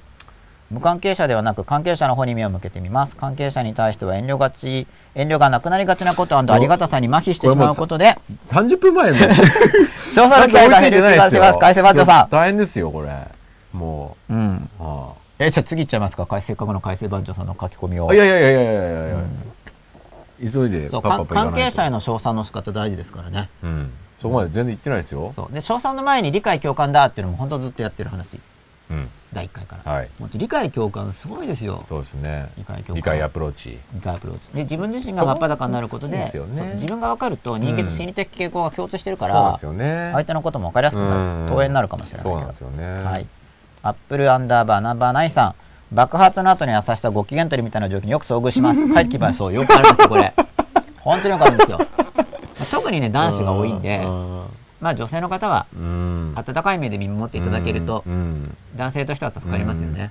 これ優しさっていうのは多分だから違うんですよね。多分ねあそうそう優しさは、まいうのあがまあ、まバレだてるわけですよ「かっこご機嫌取り」って書いてあるから、うんまあ、優しさじゃないこともバレてそうる、ですよねこれ優しさじゃなくてね嫌われるのが怖いってだけなんですうね,んそうそうそそうう、ね嫌われる恐れ、自己防衛ですそようね嫌われる恐れがあるんで、うんご機反省で嫌はない取でりすによね入るんですよまあ一般的には男性の方が短気なんで、うんまあ、短気な女性見ますけどね、うんびっくりするくらいにいやお会いしたことござあいそうまですせんがか僕はあります よまあでも一般多くは、はいまあ、男性の方が一般的に短気で、うんうんなんかすぐこうなんか怖そうな声なんうかんドスを聞かせるっていうんですかね、ああ威圧的になるそううんでなんかそれで聞かなかったら次は暴力だみたいなのをちょっうとん予感させるっていうんですか、うんで切れるわけですよ、まあなんか肉体的優優の優越な部分があるからですかね、いざとなれば俺の方が強いんだぞって、うんうんうんそこをこう振りかざしてくるというか、うんまあ脅迫ってやつですねそれは、うんうん結構脅迫ってしますよねうんこれは男性も女性も脅迫ってしますよねあー女性だったらご飯作んないみたいなああなるほど、でね男性だったら物よとか、まあ相手がだから困ることってことうんですそようね、そう女性だったら浮気するとか、うんまあ、これ脅迫ですようね、んうんあと話電話ね着去にするとかん着去にするとか、あ着信拒否ですそねうそうそうそうそれも脅迫みたいな着拒っていうんですかうん、僕は言うんです けど僕以外の人も僕の周りの人が言うのは聞いたことありますけあそうどですちかええあょあっと全国的に広まってるかまでの自信はない ですうんあまあ脅迫脅迫もいずれ扱う予定でーすあーなるほどなんで脅迫しちゃうのか僕たちうは、んうんうんまあ押し付けがましいですよね、うん実に、うんでもしょっちゅうありますよね、うんあの親が子供に出てゲーとか、ううんん言われたなあそれ、うんお父さんが奥さんにうんもう金渡さないぞとか、あーね、お母さんお子さんまあがそうですよね奥さんだったら家出てくよとかうんうんうんうんまあ脅迫、うんよくありますよね、うん相手に言うことを聞いてもらいが、うんもらいたいがためうにん脅迫をする、これも扱いたいテーマで、うんはい、後の回にテーマとして取り上げようとうんう思っんております、うんうん脅迫も非常に面白い現うん象そうですね確かにねうんうんだって思いやりとかないじゃないですか、そうですよね真逆の発想ですよねでも結構しょっちゅう見るわけですよ、そうですねこれも脅迫もね結構やっぱ関係者にあるんですよ、うんあの無関係な関係が薄い人じゃなくて、うん関係が濃い人に対してやるんですよ、うんっていうのは関係が濃い人は自分に対してのその影響が大きいからすごい自分事じゃないですか、うんだからまあ脅迫してでも言うことを聞かせないと、うんまあ、自分がうん困るからっうんていうことなんですけどね、うん関係がない人はまあ関係ないじゃんっていうことなんですけど、うんまあ、それぐらいみんな自分のことを考えちゃそうですよね、うんでもあれ親が多分出てけっていうどういう心理なんでしょうねう、ね、嬉しいですかいやどういう心理なんでしょうでずだから要するに愛情があそうそうった本当に出てったららうん、探すじゃないです多か分だから普通それはの出てけっつって、うん多分さらにそこでうん本当に出ていくっていうなると、ある意味立場が逆転したりするじゃないですかそうですねじゃあさっきのはいご機嫌取りですねご機嫌取りみたいなね、いやいやいやそういうつもりじゃなかったんだけどみたいうんな親によってはなんか出てしばらく経って逆転したりとか、うんあの外出て3時間ぐらいして、うんそこらはもうゾーンが違いますよね、うん玄関に出ていくところでうんご機嫌取りに入る場合と、うん3時間ぐらいでご機嫌取りに入る場合と、ね3日ぐらいでご機嫌取りに入る場合と、うんまあ、家家庭によって違うと思うんですけど、うんまあ、やっぱ感情的爆発、ねでその後感情が減少することで理性が復活してきて、うんああ間違ったな、ねでご機嫌取りに入る、うんまあ、このパターンをだから知ってると、うん周りの人感情爆発をしてる周りの人っていうのは感情爆発をしてる人に優しく扱えるんですよね、うんこれ今爆発してるけど、まあ、そのうち冷静に戻ったら、うんまあ、ご機嫌取りが始まるからって思ってその変遷を見守ってあげる、うんあの自分がうん怒られる側の時は、うんうんで爆発中はとにかく爆発させとけばいいんで、うん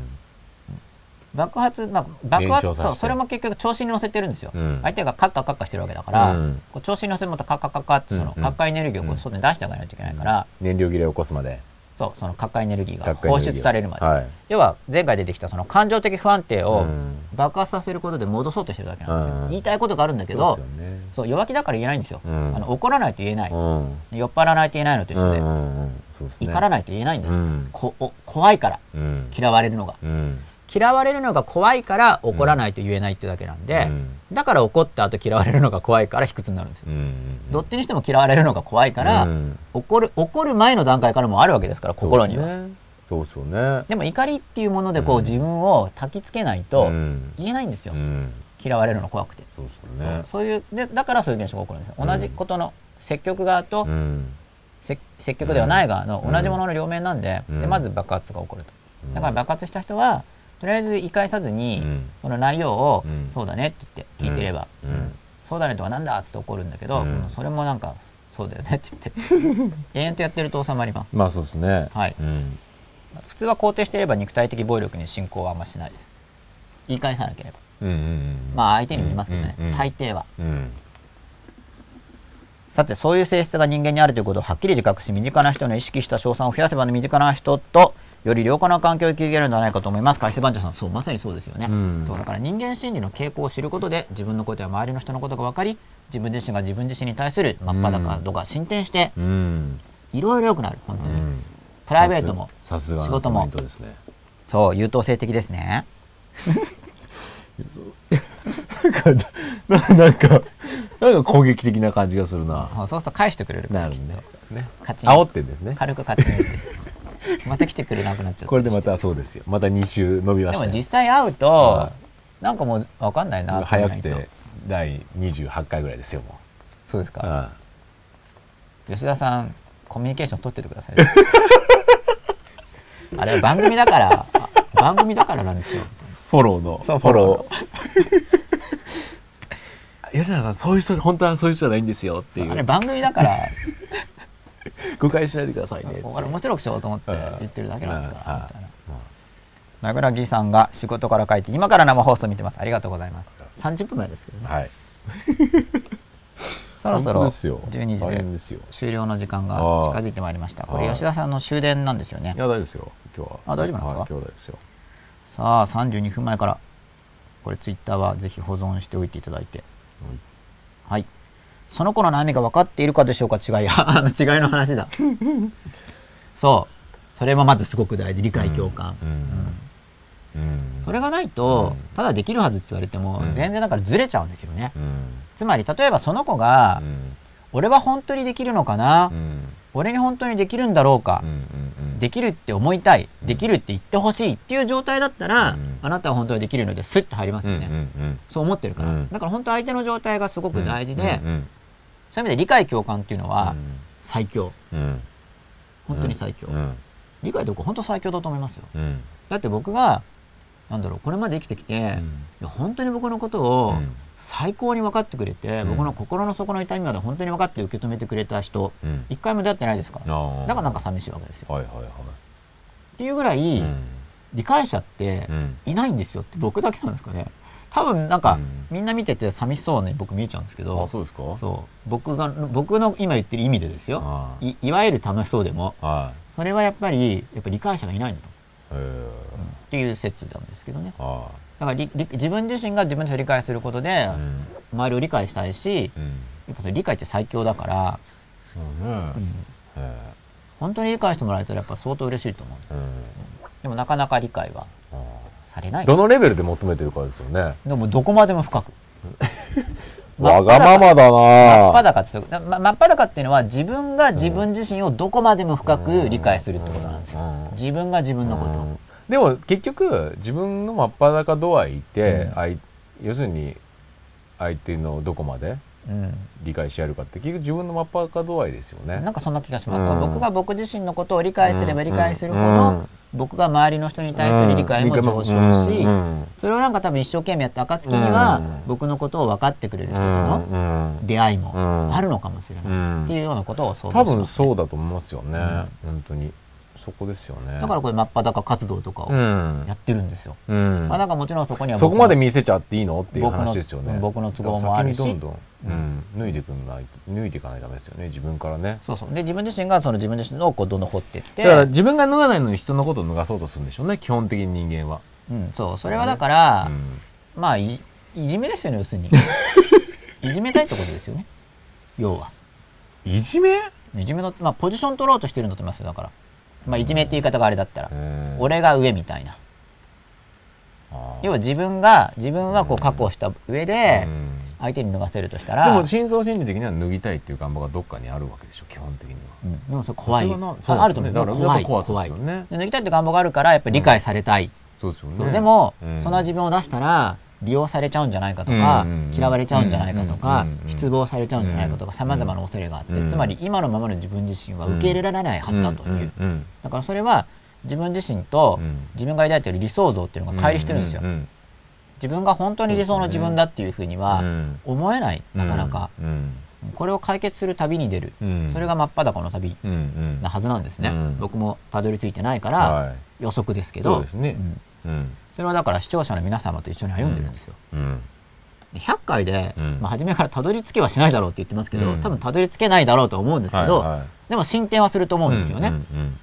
そうです僕やねっぱカメラに向かって言ったりとか、うんツイッターで書いてる人もそうだと思うんですよ、うんうん問いかけで、そうですねねツイッター書いたりしたら、うんうんマッパー高度がはい進展するはずだとうん思います、はい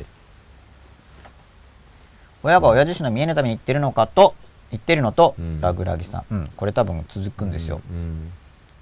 ん続きはないですが反映されてないだけかもしれないけど、うんそうだから結局実際どういう気持ちなのかなんですよねうん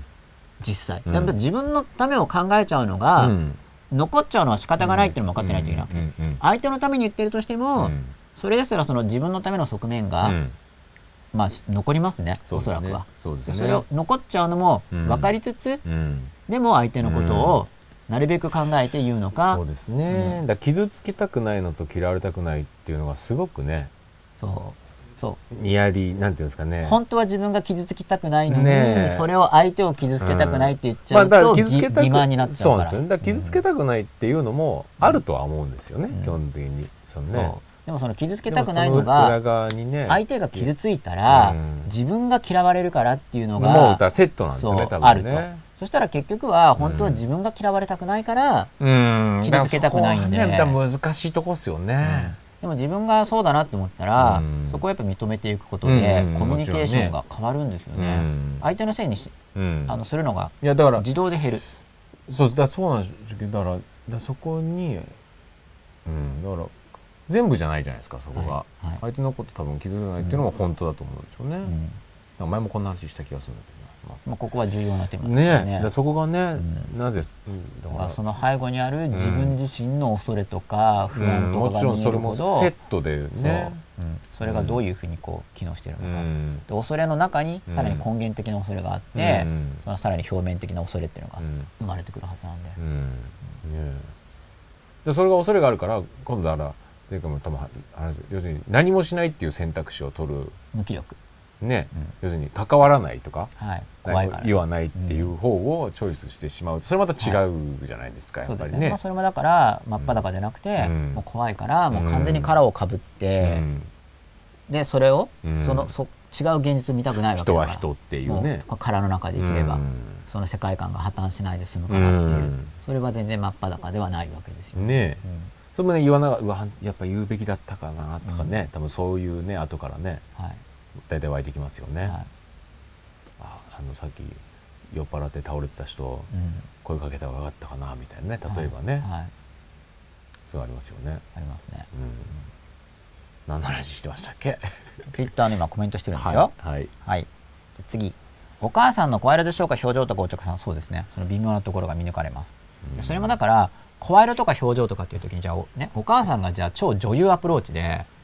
えば心の中は自分の都合だとしてもすごい女優になりきって子供がもう僕のために言っているって感動させるようなうんのを僕は推奨してるわけじゃないんですよ、うんうんそれはだから、うん上手な嘘つきになりましょうって話になっちゃいますから、はいはいはいはいだから、うん本当に自分が自分自身のことを理解すると、もう自動でうん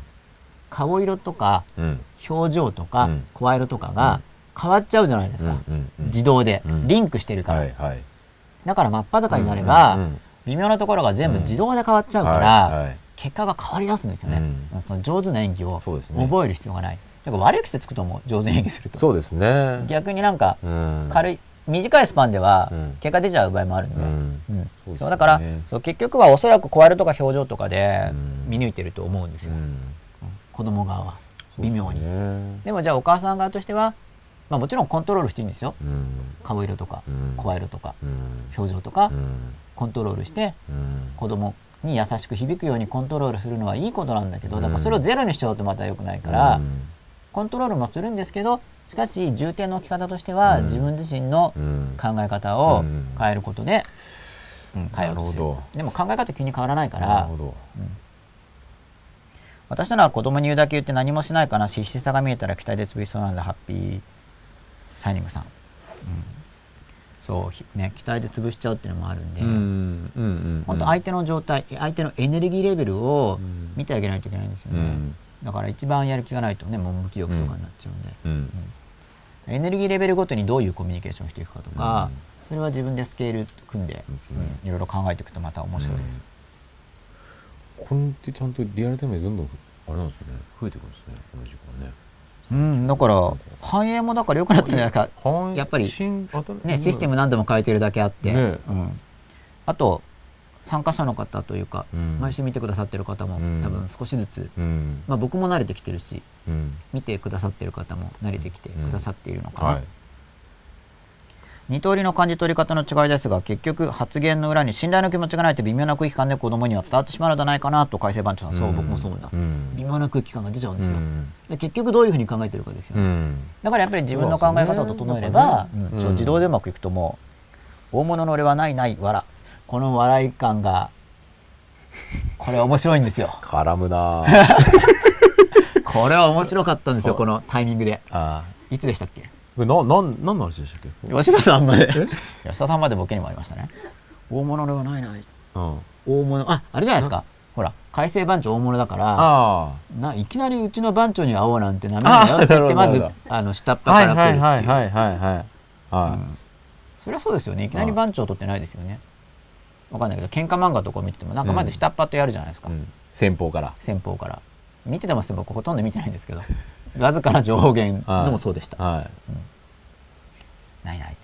でも番長って大物ですよね番長うだんもんね、うん番長ってなんか大物じゃないですかその学校の中の、うんちょっと番長話聞きたいんですでもどうしよう、番長って僕きちんと本読んでないから、は番長じゃないけど誰が番長だったら嫌だなえ番長なんですよね実際きちんと本読みましょうきちんと読んでないですよ読まないといけないですかね読んだ方がいいですかいやまあでも読まいないで吉田さん読みました読みましたよあれあれちちょちょっと言ってくださいじゃないよえ改正番長の本2冊とかありますよねいや記憶とえっ勉強と僕の勉強術のやつは読みましたはどこら辺が良かったです かきちんと読んでいみそてれはあれですよいらあのお越お会いした時にお会いした時にああなるほどはい楽しみですねはい、はいはいなるほど未熟だったのかじゃあ褒めまくろ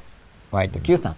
褒めまくるいいですよただ、うん褒めまくるときにそのなんかあんま白々しいと向こうも盛り上がらないんで、うんまあこれも練習ですうん練習ですそうですね練習の部分はだから初め演技入っちゃうんですよ、うんはいだからこれやっぱ発達段階で、うんもちろん本当は自分が変わることでうん自然と出るのがベストですけど、うんでも急にできないからそうですそうよね、ね演技すするのも相手のために、うん相手のためにうん相手を喜ばそうと思ってうんやるわけですよね、ううんん演技だとしても、そうですねうんまずはうん番長賞やはり吉田さんお会いできるの楽しみです、あ僕も楽しみにしてるぜひ僕も楽しみにしてますぜひ アップルアンダーバー生ナインさん繕いのないごめんなさい大切ですね心に留めますそう大事大事、うんこれ言いにくいんですよう、んごめんなさいは言いにくい時にこそ言うっていううんだからもうこの本本能的っていうのそかうでな、すね初めから出てくる傾向が、うんなぜか逆なんですよねそうですねそうそうですね言うべき時に言いたくないんですよ、うんうんでうんなんかね言わなくてもいいとか言う、うんうんうんで向こうが怒るのうん言わなくていい時には簡単に言えるんですよ、うんうんごうんうんめんねって言ったら確かにでなんでそこで謝るのみたいに言われちゃう、うんん逆の傾向が出てきやすそういですね修行が進んだら逆転するはずなんだけうど、んその自然な催しがそこに行った正らしすいごい気持ちいいんでしょうねおそらうくですねよすご講い師ね70歳でしたっけそうなったのうーんね思い通りにやってもノリを超えないぜみたいなやただつもう何も考えなくてなんでしょうね多分ね感じるということだけを多分もうそのまんまで、ねもうそのまんまで君主なんですもん、ねそうですよねうんそうね思い通りにやれば、ね究極ですよそねうやっぱたねだあの精進たる我々が思い通りにやると、うんまあ寝坊したり、うん夜更かししたり、うん仕事時間にサボったりうんする生わけ放です送よ、遅れたりとかねそのまんまやっちゃうと、そうですよねそうそれがだからなんか君子になってくるともう超好き勝手やってんのになんかピタッと始まっちゃう、そうですねもう超好き勝手に言いたい放題言ってるのうん言ってにるバッチリ褒めちゃうとか、そうですよもう言いねたい放題ガンガンに言ってるんだけど、相手の心に響く褒め言葉しかそ出てうですこよないねとか、そうですよ ね全然そうじゃないですよ、ね。 言いたいことガンガン言うと、うんなんか悪口系が出ますそようねですね。で悪口系を散々言った後で、うんやっぱフォローのために、まあ、うんでも結構イエスだよねって言って、うんでもここフォローですよね、ま本音あってい大うよりは体大体でも大体そこあのへこむ感じにはなりですよいねや。君主はすごいですよねそうですね言いたいことバリバリ言うてもいいことしか出てこないですよそうですよ。すごくないで究すか極ですよ。もうやりたいことを超やるとうんゴミとか拾ってるんですよ、そう多で分すよそうですよ普通ならゴミとか蹴っ飛ばすじゃないですかこうあー邪魔だとか言ってそうですよ怒るじゃないですかあ多分なんか感謝して拾っちゃったりしてあちょそうですよっと想像ですけどねう君主はん、うん、君主すごいですねやることなすこと全部がね、なんかゴンとかぶたれてもなんかあありがとうみたいなそうですよ言いたいこと言ってるのにあ全然そうじゃないです僕は今のところはですよ、あはいはい、でも将来も、はいそこまでの高みにははいいかなそうな予感がしておりますあの70までは一応目指しましょう70まで一頑張っても応こういう番組やってる以上は一応そういうわ見えてるならばろ600歳ぐらいまで生きられればなんああかそういう表現にしていきましょういけそうなんだけど、うん70とかは、はだってもう半分以上いってるわけだから、はちょっともいいかななってるほどうんでも今よりは良くなると思いますよいそうですね、なんはいか孔子さんとかだって歴史に残る偉人だからあれは、うんうん話が少し逸れてしまうかもしれませんが、はい本音と建前は真っ裸から言うとどのような解釈をされますか HSRTBELLA さんどんな解釈をされますか吉田さん真っ裸的に本音と建前、いや本当に思ってるか思ってないかですよね、うんここいややっぱ本当にもう解釈ってどういう意味なのかな、まあ、本音本音がだから裸の方ですよね、ううんん、うんコミュニケーションの時にだからどう言うかとかうんじゃないですか、うん建前僕は建前として言う時でも、嘘にならないように気をうつんうんけた方がいいと思います、うんうんそうですね嘘にはならない、うん少なくとも、うんうんそうですね相手をだから不快にしたりとか傷つけたりしない本音という感じですよね、建前っていうチョイスよりはね本音をどうちゃんとはい相手を傷つけず不そ快れにでこせずっうていう僕としてはこう人間関係が改善されてくると、うんまあ、さっき吉田さんも言ってましたけど、うんまあ、本音っていうか思ったことをこうどんどんどんどんうんお互いにぶつけ合っていっても、うん壊れない人間関係っていう環境にうん入っていくことを考えそるうこなんとでですすよね,、ね僕は一応それを考考えてるんですよ、うんだから結構言いたいこと言ってるんですそようですよねつまり僕の未熟な人格をあ出ーなるほどねはいはいはいはいした上でうん続く人と付き合っていかないとっていうかだだからそれはなそれで無理だったらそう早めに関係が逆に壊れ,、ですねうん壊れちゃわないとはいはいはいそうですね苦いしいっていうか、うん建前を言わないと、そうですね要するに簡単に壊れちゃうわけじゃないですか、うん本音と伝えに壊れちゃう関係だからそれはむしろ壊しまくる、そうですね早めに、あだから自分の許容範囲僕の感覚だとはい自分の許容範囲な気がしますはい、建前を言う人は、うん要するにじ自分がどれぐらい許容できるかっていうそうですね許容範囲が狭いから、狭いから建前建前をうん、という許容のは範囲が狭いけど、うんまあ、もっと広く見せてるってことですからねそうですね建前っていうのは、うんうんだからまあぎゃね本音言う自分だから、はいまあ本音を相手には言うけど許容範囲が狭い人ももちろんいますけども、うんだから理想は多分本音を言って自分もその範囲にそれにはい、伴う許容範相手も同じぐらい言ってもちゃんと受け止められるっていう、うん形が僕は理想だと思いますよね。そうですねん、だからそのアピール、うんそうのんだから真っ裸度合いははい僕はこれぐらいだよっていうのは、多分本音をバーンって言ってこれぐらいまでは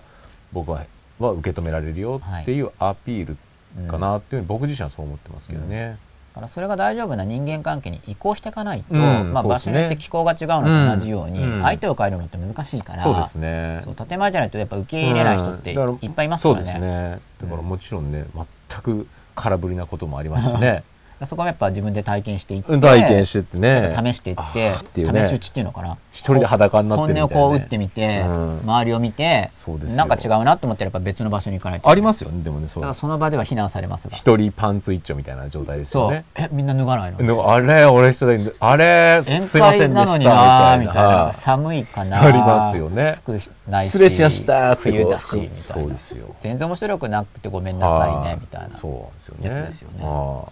そうだねだからその確率は減らしていきたいなっていうねうんまあ、そこもそういう経験で経験でねやっぱ本音言っていくことで、その自分の小ささとかも自分でもよくわかるじゃないですかそうですねあれこれ受け入れられ、まあ、だから、うんね、あこれ嫌われてもししょうがないかもなうとそうか、ですねうん僕あの大学入りたての頃に実力実力勝負っていうのを考えたんですよ、うんうんその作らわないで、うん実力勝負をしたらどうなるかなって考えたはいはいはいはいはらいすごく怖くなったのを覚えてるんですよねあそのリアルな実力を出したら、うん本当に取るに足らないあまりにも小さな自分で、うんそんなのは誰もあ、うん本当に感覚としてはですよ事実じゃなくて僕の感情、うん誰うもん気にも留めてくれないのにあー違いない、はいあの繕わなければってうん思ったんですよ、すごく怖かったのを覚えてるんですうよ、ん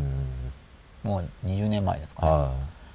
およそ20年前、ーそうですよねだけどまあそこから、うんまあ、それもだから一応真っ裸を試みたんで、うん想像するだけで怖くなっちゃったわけですようんうね、んうん今でも怖いんだけどでも、うんあの頃の怖さに比べればだから減ってます、うんだって本当にあの頃の怖さって本当にもうなんか血の底に落ちるくらい怖かったんで、最初に作ろうがなければ多分第二次成長期の中学生の頃ってまず最初にそれはきますよね、自分をどんだけこう要するに息があるというか、はい強があるっていう時期、僕結構幼稚園の頃からそういうこと だでもそれもだから結局強がらなきゃ生きていけなかったっていう話でしょ、まあ、やっぱりあそっか、のうん幼稚園生だけど、うん、やっぱりいろんな環境まあにおい確て、かにぬぬくぬくできる幼稚園生じゃなかったですから、うんちょっやっぱとりね激しかったねその環境が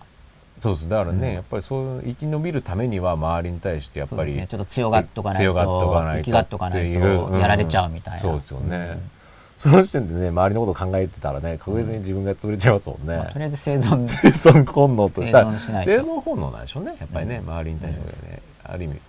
その敵対心だとか相手をこうね、そう貶としめるじゃないけど、うんそういうふうな発想になってしまうっていうのは、うんやっぱねまずそこにあるんでしょうね。それでまあ本音と建前に戻すとですね、うん僕が考えるのはだからうん基本的には本音のコミュニケーションができる人間関係を作っていく方が幸せに近づくだろう、うんうんただし同時に、うんその自分にとって大切な人っていうのは本音できますけど、うんもっと距離が遠い人とのコミュニケーションも発生するわけですよ、うんそこはうん上手にうん建前でうんうまく丸くまろやかにできてかつ嘘じゃないようなコミュニケーションができる方がうんやっぱりいいだろうと思ってます、うんそこの見極めがだから難しいんでしょうねこの人はどっちなんだ、でもみたい単な純ねに分類すればいいと思いますよいやだから分かんない大切な最人初の段階で建前で多ある分人分からないのが多いんじゃないですか、うん多分、もう明確にバチッと単にもう本当に黒白でグレーゾーンをつけずうに、んこう本音でやる人うん建前だから本音でやる人っていうのがだから、うんし人数少ないじゃないですか,、うんそこ決めといて、うんもうあとは全部他人みたいな、うんバチッて切らないとうんうまくできないと思いますあの中途半端だとうんでその見極めですよあだからそれは近い人で大切な人だけ本音でやってそこ本音で本当にやっていくといろいろ対立したり関係切れたりしますよね、うんまあ、初めのうちは、うんだけどそれでずっとやってるうちにだんだん切れない人とかも次第に現れてきて、そうあそっかでもみむ難しいですよね多分それができて初めて身近な人になる気もするんですよね、本当はそうですよね本当はだから一見近いけどうんだってずっと本当のこと言ってなければ、うん心的には、うんまあ、近くないじゃないですか、めっちゃ遠いですよね防衛してるみたいな、うん鎧付きで接してますからね、うんうんねでその近い人以外は逆にこちら側じゃ心をこう裸にすると言っても、向こうが閉じてるから、うん向こうにしても違和感があるわけですよ、うんちょっと依存的に見えちゃうっていうか,、そうですようんね、まあそこはだからもうドライに、うんね、コンビニで物買う時に人生相談しないのと同じようなものですよ、うん悩みを抱えてていくら真っ裸って時も、うんそうですよね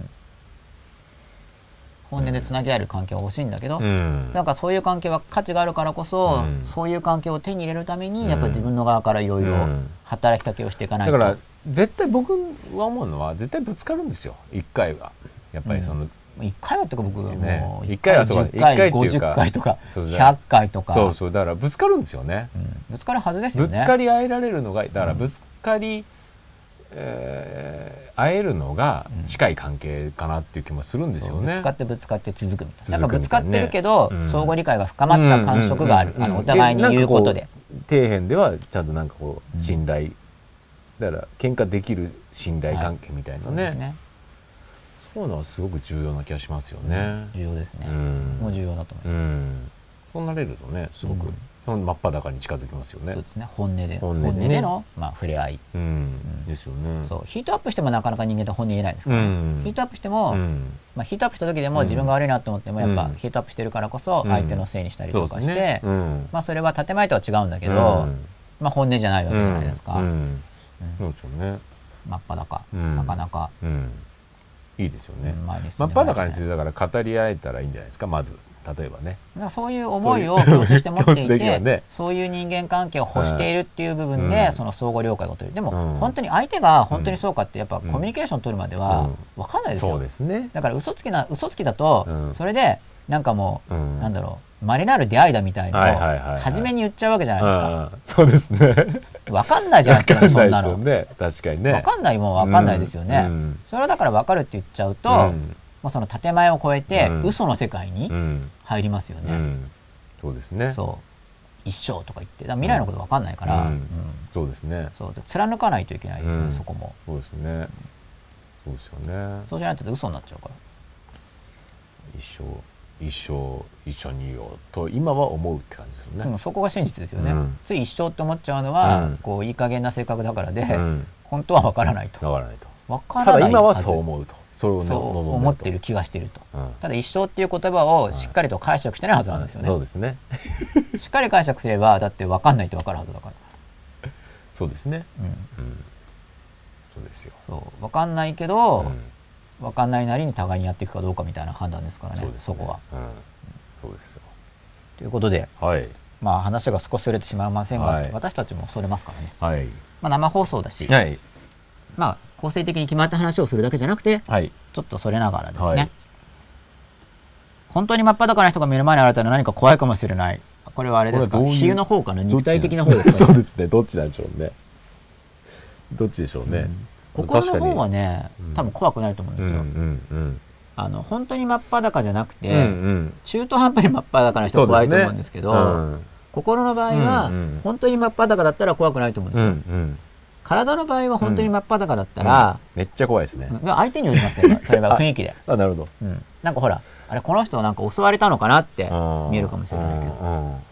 でも本当にただ本当の体の真っ裸ができたら、はまあわかんないシーンによりますけどねこれ知らない人がってことですよね、いうん本当に真っ裸の人が目の前にいてもともと裸になるのが前提で一緒にお風呂とか入っててあー真なっるほど裸でも別にビビんないじゃないですか逆に服着てたらなんでって思いますよねはいその時ははいだからこれはおそらく本来服を着て会うようなシーンで、うん肉体的に真っ裸な人が来たという話うんうんが心の真っ裸だと思そううんでですよ。すねで心の場合だけど本当に本当に真っ裸だったら、うん多分怖くないと僕うはん思います。うん途中まで真っ裸だと、うん途中までのそのトゲトゲした気持ちとかをただ表現うんとか自分の醜さとかもそうですねそうもっともっとよく見ていけうば、ん怖くないと思うんですそようですねうんなんか怖い接し方しなさそうんうんうだと思います、本当にね想像ですけど、うん読んで読んでくださいわら読みましたよ読んでください読んであ嘘でしたえよ読んだじゃないですか読んでくださいわらっていうあかっこわらかっこ閉じ読みましたよ改正番長さんあれ読み飛ばしましたっけさっきなんかいトンチか 一休さんかやだって読んでくださいってあるから読みましたなるほということで無関係者への称賛どはいやっぱ番長がはいツイッターにいるだけでも、なんかいじりがいがありますよね、まあ今日はやっぱりあの番長ほらがゲストだから、やっぱりね寂しかったっていうことでね結局うんだって自宅療養しながら、はい体調が悪いのに、本当っすよねそうですよもうここのこれ顔がこれあれですよあ今日の顔じゃないんですよこのこれを見て僕たちは爽やかな笑顔だけど確かに本当はあれですよそうで体す調よね悪いのもう多分この真っ青になってそこうですよのフねラフラで「おえ?」とかって言いながそうでら「すうっ?」よね山田とかってこうなり Twitter なをがら「読んで」本当でとすか「よください」とか言っても本当ですよわらばしありがとうございます気持ち悪いのにわらって言ってるんですよ本当ですよ体調悪いんですからあこの顔はあああ前の顔ですからそうですねベストの時のね元気な頃の元顔気な元気な頃っていつかわかんないけど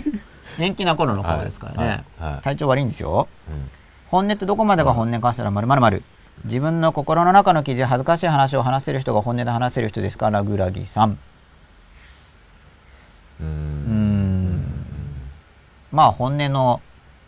通常の意味ではうん自分の心の中の記事恥ずかしい話を話せる人が本音で話せる人に含まれるんじゃないですかね、うんまあでもうん別に恥ずかしい話を話さなきゃいけないってわけでもないですね、うんうんうんそのシーンにおいて伝えたいことがありますよね、相手にそうなんですよねうですよねそのシーンにおいてうんうんでそれをうんそのまま言える、うん別に必ずしも傷,、うん傷ついた話をしなければいけないということではなくて、うん本音で言うっていううんのは、うん関係によりますよね、うん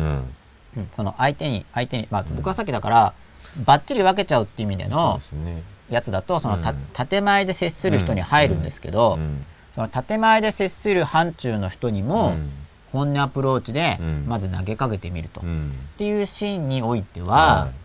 別に傷ついた話とかっていうよりもその場で伝えたいことを直接的に言うってうんういうん感じになると思います、本音で言うっていうのは、うんズバッと言うこれを言いたいっていう願望があるならばって話ですよねだけど、うんその本当にすごい近い人うん本当にすごい近い人と分かり合うっていう話で本音でって話になったら、うんそれはやっぱり自分の傷とか、うん恥ずかしいところとかは言っていくことになるんだと思うんですよ。それは言うだから言わないことに対して苦しみがあるならってことですよね自分自別に言わなくうたんっ、てそう別そにう何近いの関係を求めればわざわざそれをそうなんか引っ張り出してきてうん関係壊すこともないなっていう判断もありますからね。ですよねなんかそこに後ろめたさとか、なんかこう自分の中でモヤモヤ感があるならばっていう感じですよね、うんただやっぱりうんきちんと言わないと、うんまあ本当に距離の近さっていうのはおそらく体感できないんじゃないかなと思いますけど僕は、どうだ別にどどのレベルかですよね、まあうん心の中の傷つなるまねあ、、必ずしも言わなきゃいけない、まあ、無理して言わなくてもいいですよね、うん無理して言うことないと思います、うん恥ずかしい話とか別に言わなくてもいい気がしますね、だから別に言わないことによって本当にそこにこ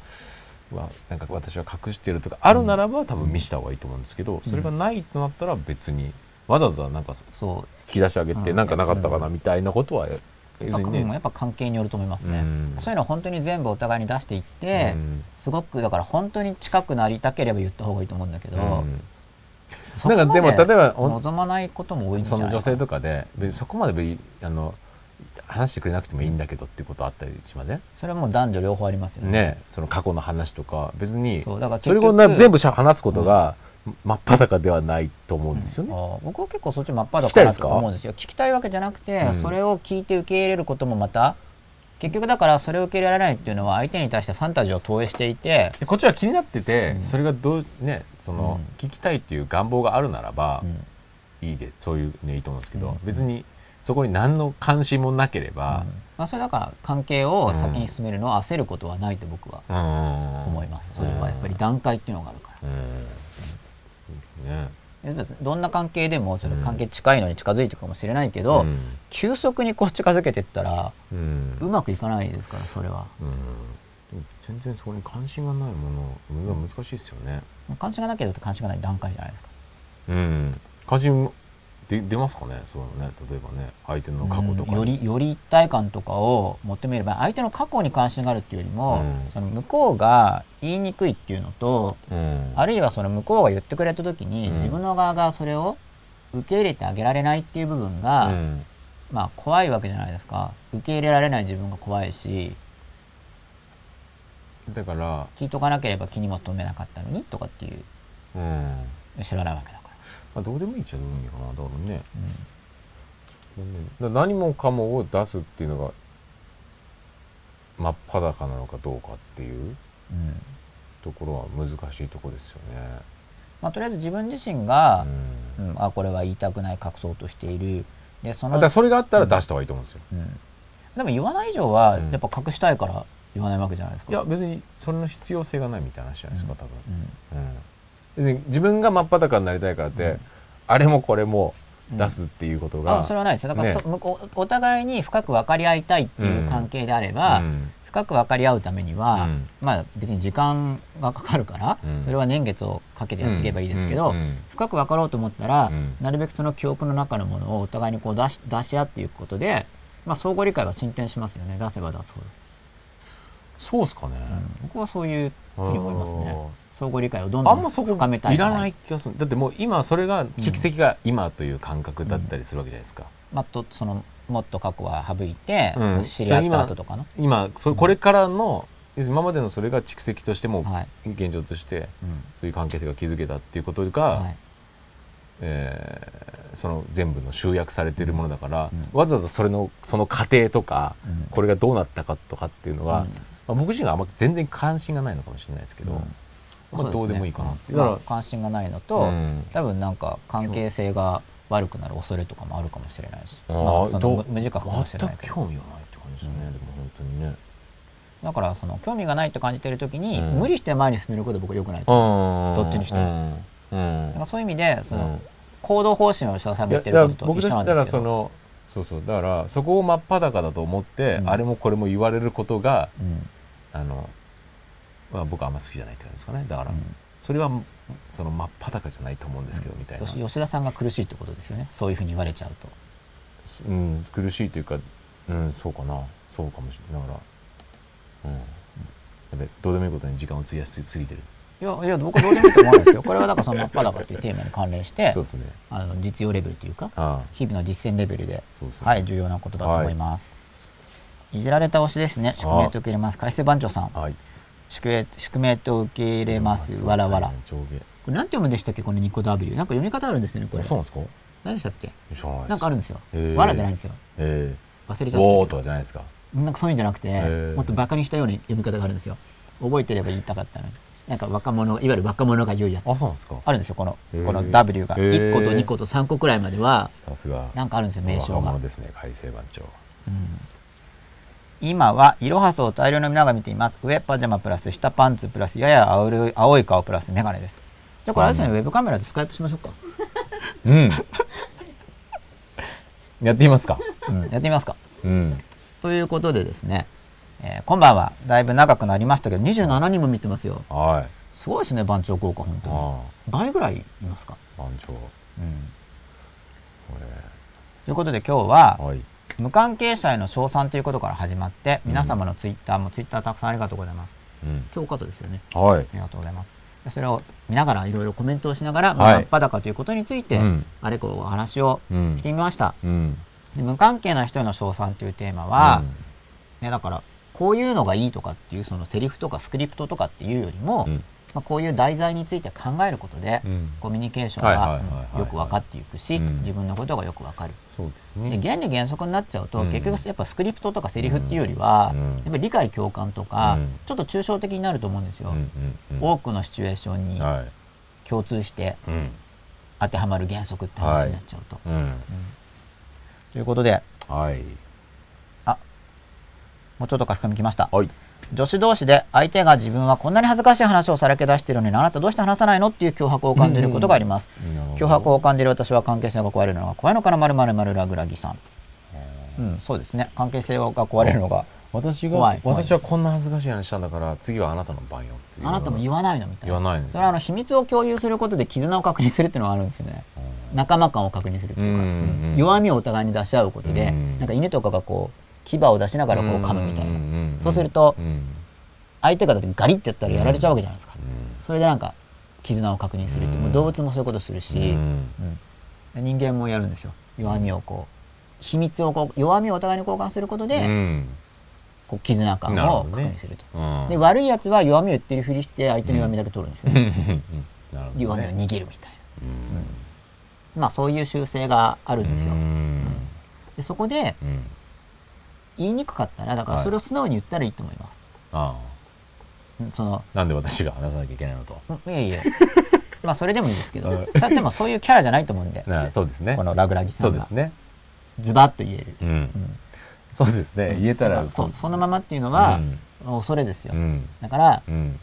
ねせっかくこんな、うんね、秘密を話してくれて私のことを信じてくれてありがとうってうんまず言えるじゃないですか、はで私は怖くて言えないけどっていうのをだからそのまま言っいたらいいと思いああなるほどうんそうですますねだから何々ちゃんはすごいと思うってうん秘密は守るから安心してねってそうですねうんそうですね関係性が壊れるのがやっぱ怖いんだと思いますうよ、んそうですねしかもどんな恥ずかしでいも話言言った場合に関係性が壊れる場合もあるからあ向こうが恥ずかしいの言いました、うんで恥ずかしい話を自分を言わなければ、あ関係性が壊れるかもしれないと思いますよねうんうん言わ向こうは言ったのに向こうがだから私は言ったのなるほにどねと思ったら関係性が壊れるかもしれあないーでも逆に自分が言った時に言ってその相手が他の人に言ったら、うんこの人がえって思ってこっちとの関係が壊れるかもしれない、うんそうダブルバインドですから、うん言わなくても関係は壊れるかもしれない言っても壊れるかもしれないさあどうしようってなっちゃうじゃないですか,、うんうんそれはもともと相手のクエスチョンに乗っかっちゃってるっていう現状があるんですよ A ですか B ですかとか、うん丸ですか×ですかって言われた時にその相手の選択肢の中に入っちゃうと、もうその中には逃げ道がないってなっちゃうんですねあーそうですねそうもう乗っちゃってるんでレールに、うんどだっちからの服着り着ますかって話になっちゃうんですねそう真っ裸じゃなくてこそねうどっちの服着ますか、うんこっちがいいみたいな、うんそうですねだから僕はよく言ってたのが A ですか B ですかって言われたら、A である B で、い A であるけど B でない、うん A でないけど B である、うん A でも B でもある、うん A でもないし B でもない A でもないし B でもないし C だよ一部分 A だけど一部分 B だよとかパターンがいっぱいあるんですよ相手が A か B かって言ったところで、はいそんなの自由に生きようよっていうのがまず前提にあるんですね、はいだから、うん秘密を言うの言わないのとかっていう、なんか脅迫感を感じてるでもあいもしかしたらそれがはい妄想の時もあるんです、はい妄想の場合は向こうは秘密を言ったからこっちに「言え」って思ってるように見えてもうん妄想かもしれないですね。そうですよね相手が全然そこそうすよね思ってない場合もあるんですよそこそこですよその可能性もありますそこがねそうですようねんこっちが勝手にこあそんな話してくれちゃったら私もなんかお返ししなきゃってそう勝手にねそう向こうが実際に思ってる場合もありますよ。うんそうあなたは言わないのかうんみたいに、そうですねそうでも妄想かもしれないから、うんまあ、そこもだから言語そうで的すねコミュニケーションの確認こんな話をしてをだそうでしょうねおやっ返ぱし私も言わないとあんそんな恥ずかしいことうんをやだやだ私にしてくれたのに、うん私も言わないそとうみたいな嫌だよねとかちょっと聞いてみるといいですよね。それは嫌そようでとすねかっていうかもしれないし、全然そんなことないよっていうかもしれないそうしですよね嫌よって言われても、うん言いたくなかったら、うん今の自分にまだ言えないけうんうんど、うん秘密を守るから、そうですね、うん安心してねっていうふうに言えばいいです。無理しない方がいいです真っ裸にはい、これをこのまま伝えたらいいんでしょうねうん、そうそのまま伝えられるのが強いですなよん。か僕は感じてるんだけど私も話した方がいいですかっていう話ですうよん、ね初めはもうそこから入った方がいいですよね。はい思ってる少しずつ思ってることを言える練習からやっていくと。で脅迫っていう言葉とかでなんか相手が不機嫌になったら、うん次じゃあ違う言葉を使おうみたいなね、うんそうそれもだからやっぱやっぱ,、うんやっぱね多分いっぱい数を、数をねそう真っ裸に近づまあくまだ道ですね。そうですよねではい脱ぎ方を覚えていくという感じですよね、うん、そうだと思います。うんありがとうございます。本音だけの世界なら分かりやすいけど、建前から嘘をつくことではないことが分かりました。そう、これね、建前が嘘をつくっていう立場の人もいるんですよう。んただ僕はうん根本的に嘘は良くないっていう立場なんでう、ん嘘は良くないんだけど、うんつい自分の弱さから言ってしまうだけであっうて、んうんうんうん積極的にいいことだとは思ってないんですよ。言っちゃう時あるんですけうど、んそれ弱いから、うんなんか言っちゃうんですよねう。ん弱さによっうて。んよーく自分を見てないそうとで。すね言っちゃうんですよんでもそれは決していいことではないとうん僕は思ってます。やっちゃいますけどねう。ん初めて参加しましたがこの短い時間でも自分を見つめる良い機会になりまして真っ裸に近づけるようにまた参加させていただきますハッピーサインさんありがとうございますありがとうございますすごい嬉しいですよね、うんやってるもう嬉しいです会を感じますはい過去の話から相手の人との付き合い方を知れることもありますよね私も相手の恋愛での過去にあまり興味はないですが前に付き合ってた人の文句言う人は泣き I love all さんなるほどねそうでもこれ本当関係性なんですよそうですねだからなんかどん、ま、ねあ恋人関係って言ってそもうですよねいろいろまたありますからね、そのうんううんん、こんな心の暗さとかはどうでもいいから、うん楽しく生きようっていうんう恋人関係もありますしうね。んまあそうでがすね恋人以外のところうで、んその心の理解を恋人関係以外のところで求めるっていうパターンもあるし、うんやっぱこれ本当いろんなパターンが、そうですうんねあるので、うん一つ一つの個別事例ごとに、うんところでその人はどうなりたいのかとうんいうところと、まあ、あとはそうですねそのその地域の文化との親和性とかも考えなきゃいけないし、文化的親和性が低ければ、うん自分を受け入れてくれる地域に動いた方が調和するし、まあ、動くか自分が変わるかですねなるうほん、と思います僕はは、いはいじゃあまたツイッターの書き込み見てどはいなければ終わりにしますねはい吉田さんいつもありがとうございますとんでもなということで日今日は23話はい無関係な人との称賛から始まっていろいろとお話をしてきましたかなり長くなったんですけれども結果的に2部け二部構成ではいお送りすることになりまして今日は初めてタブレットを使ってやってみましたこれに慣れればもう数式とかも書いて、はいね、授業みたいなのもできますしね、そうですうねん、ユーストリームは今後ますます可能性があるツールなんじゃないかなと思いますいいでしょうかこれで締めても吉田さん何か,、何かありますかいや大丈夫です大丈夫ですかじゃあ今日はここまででちょっと待ってねはい待ちますはいじゃあはいいいですかあそうかじゃあ番組にご感想をお待ちしておりますはいま、まっぱだか、アット本物 .tv 宛てですよね。はいまあっ大丈夫ですぱだか、アット本物 .tv 宛て、この後メールアドレス出ると思いますので、はいぜひご感想などお待ちしております。どうも夜遅くまでありがとうございましあた。りがとうございましたありがとうございました。おやすみなさい。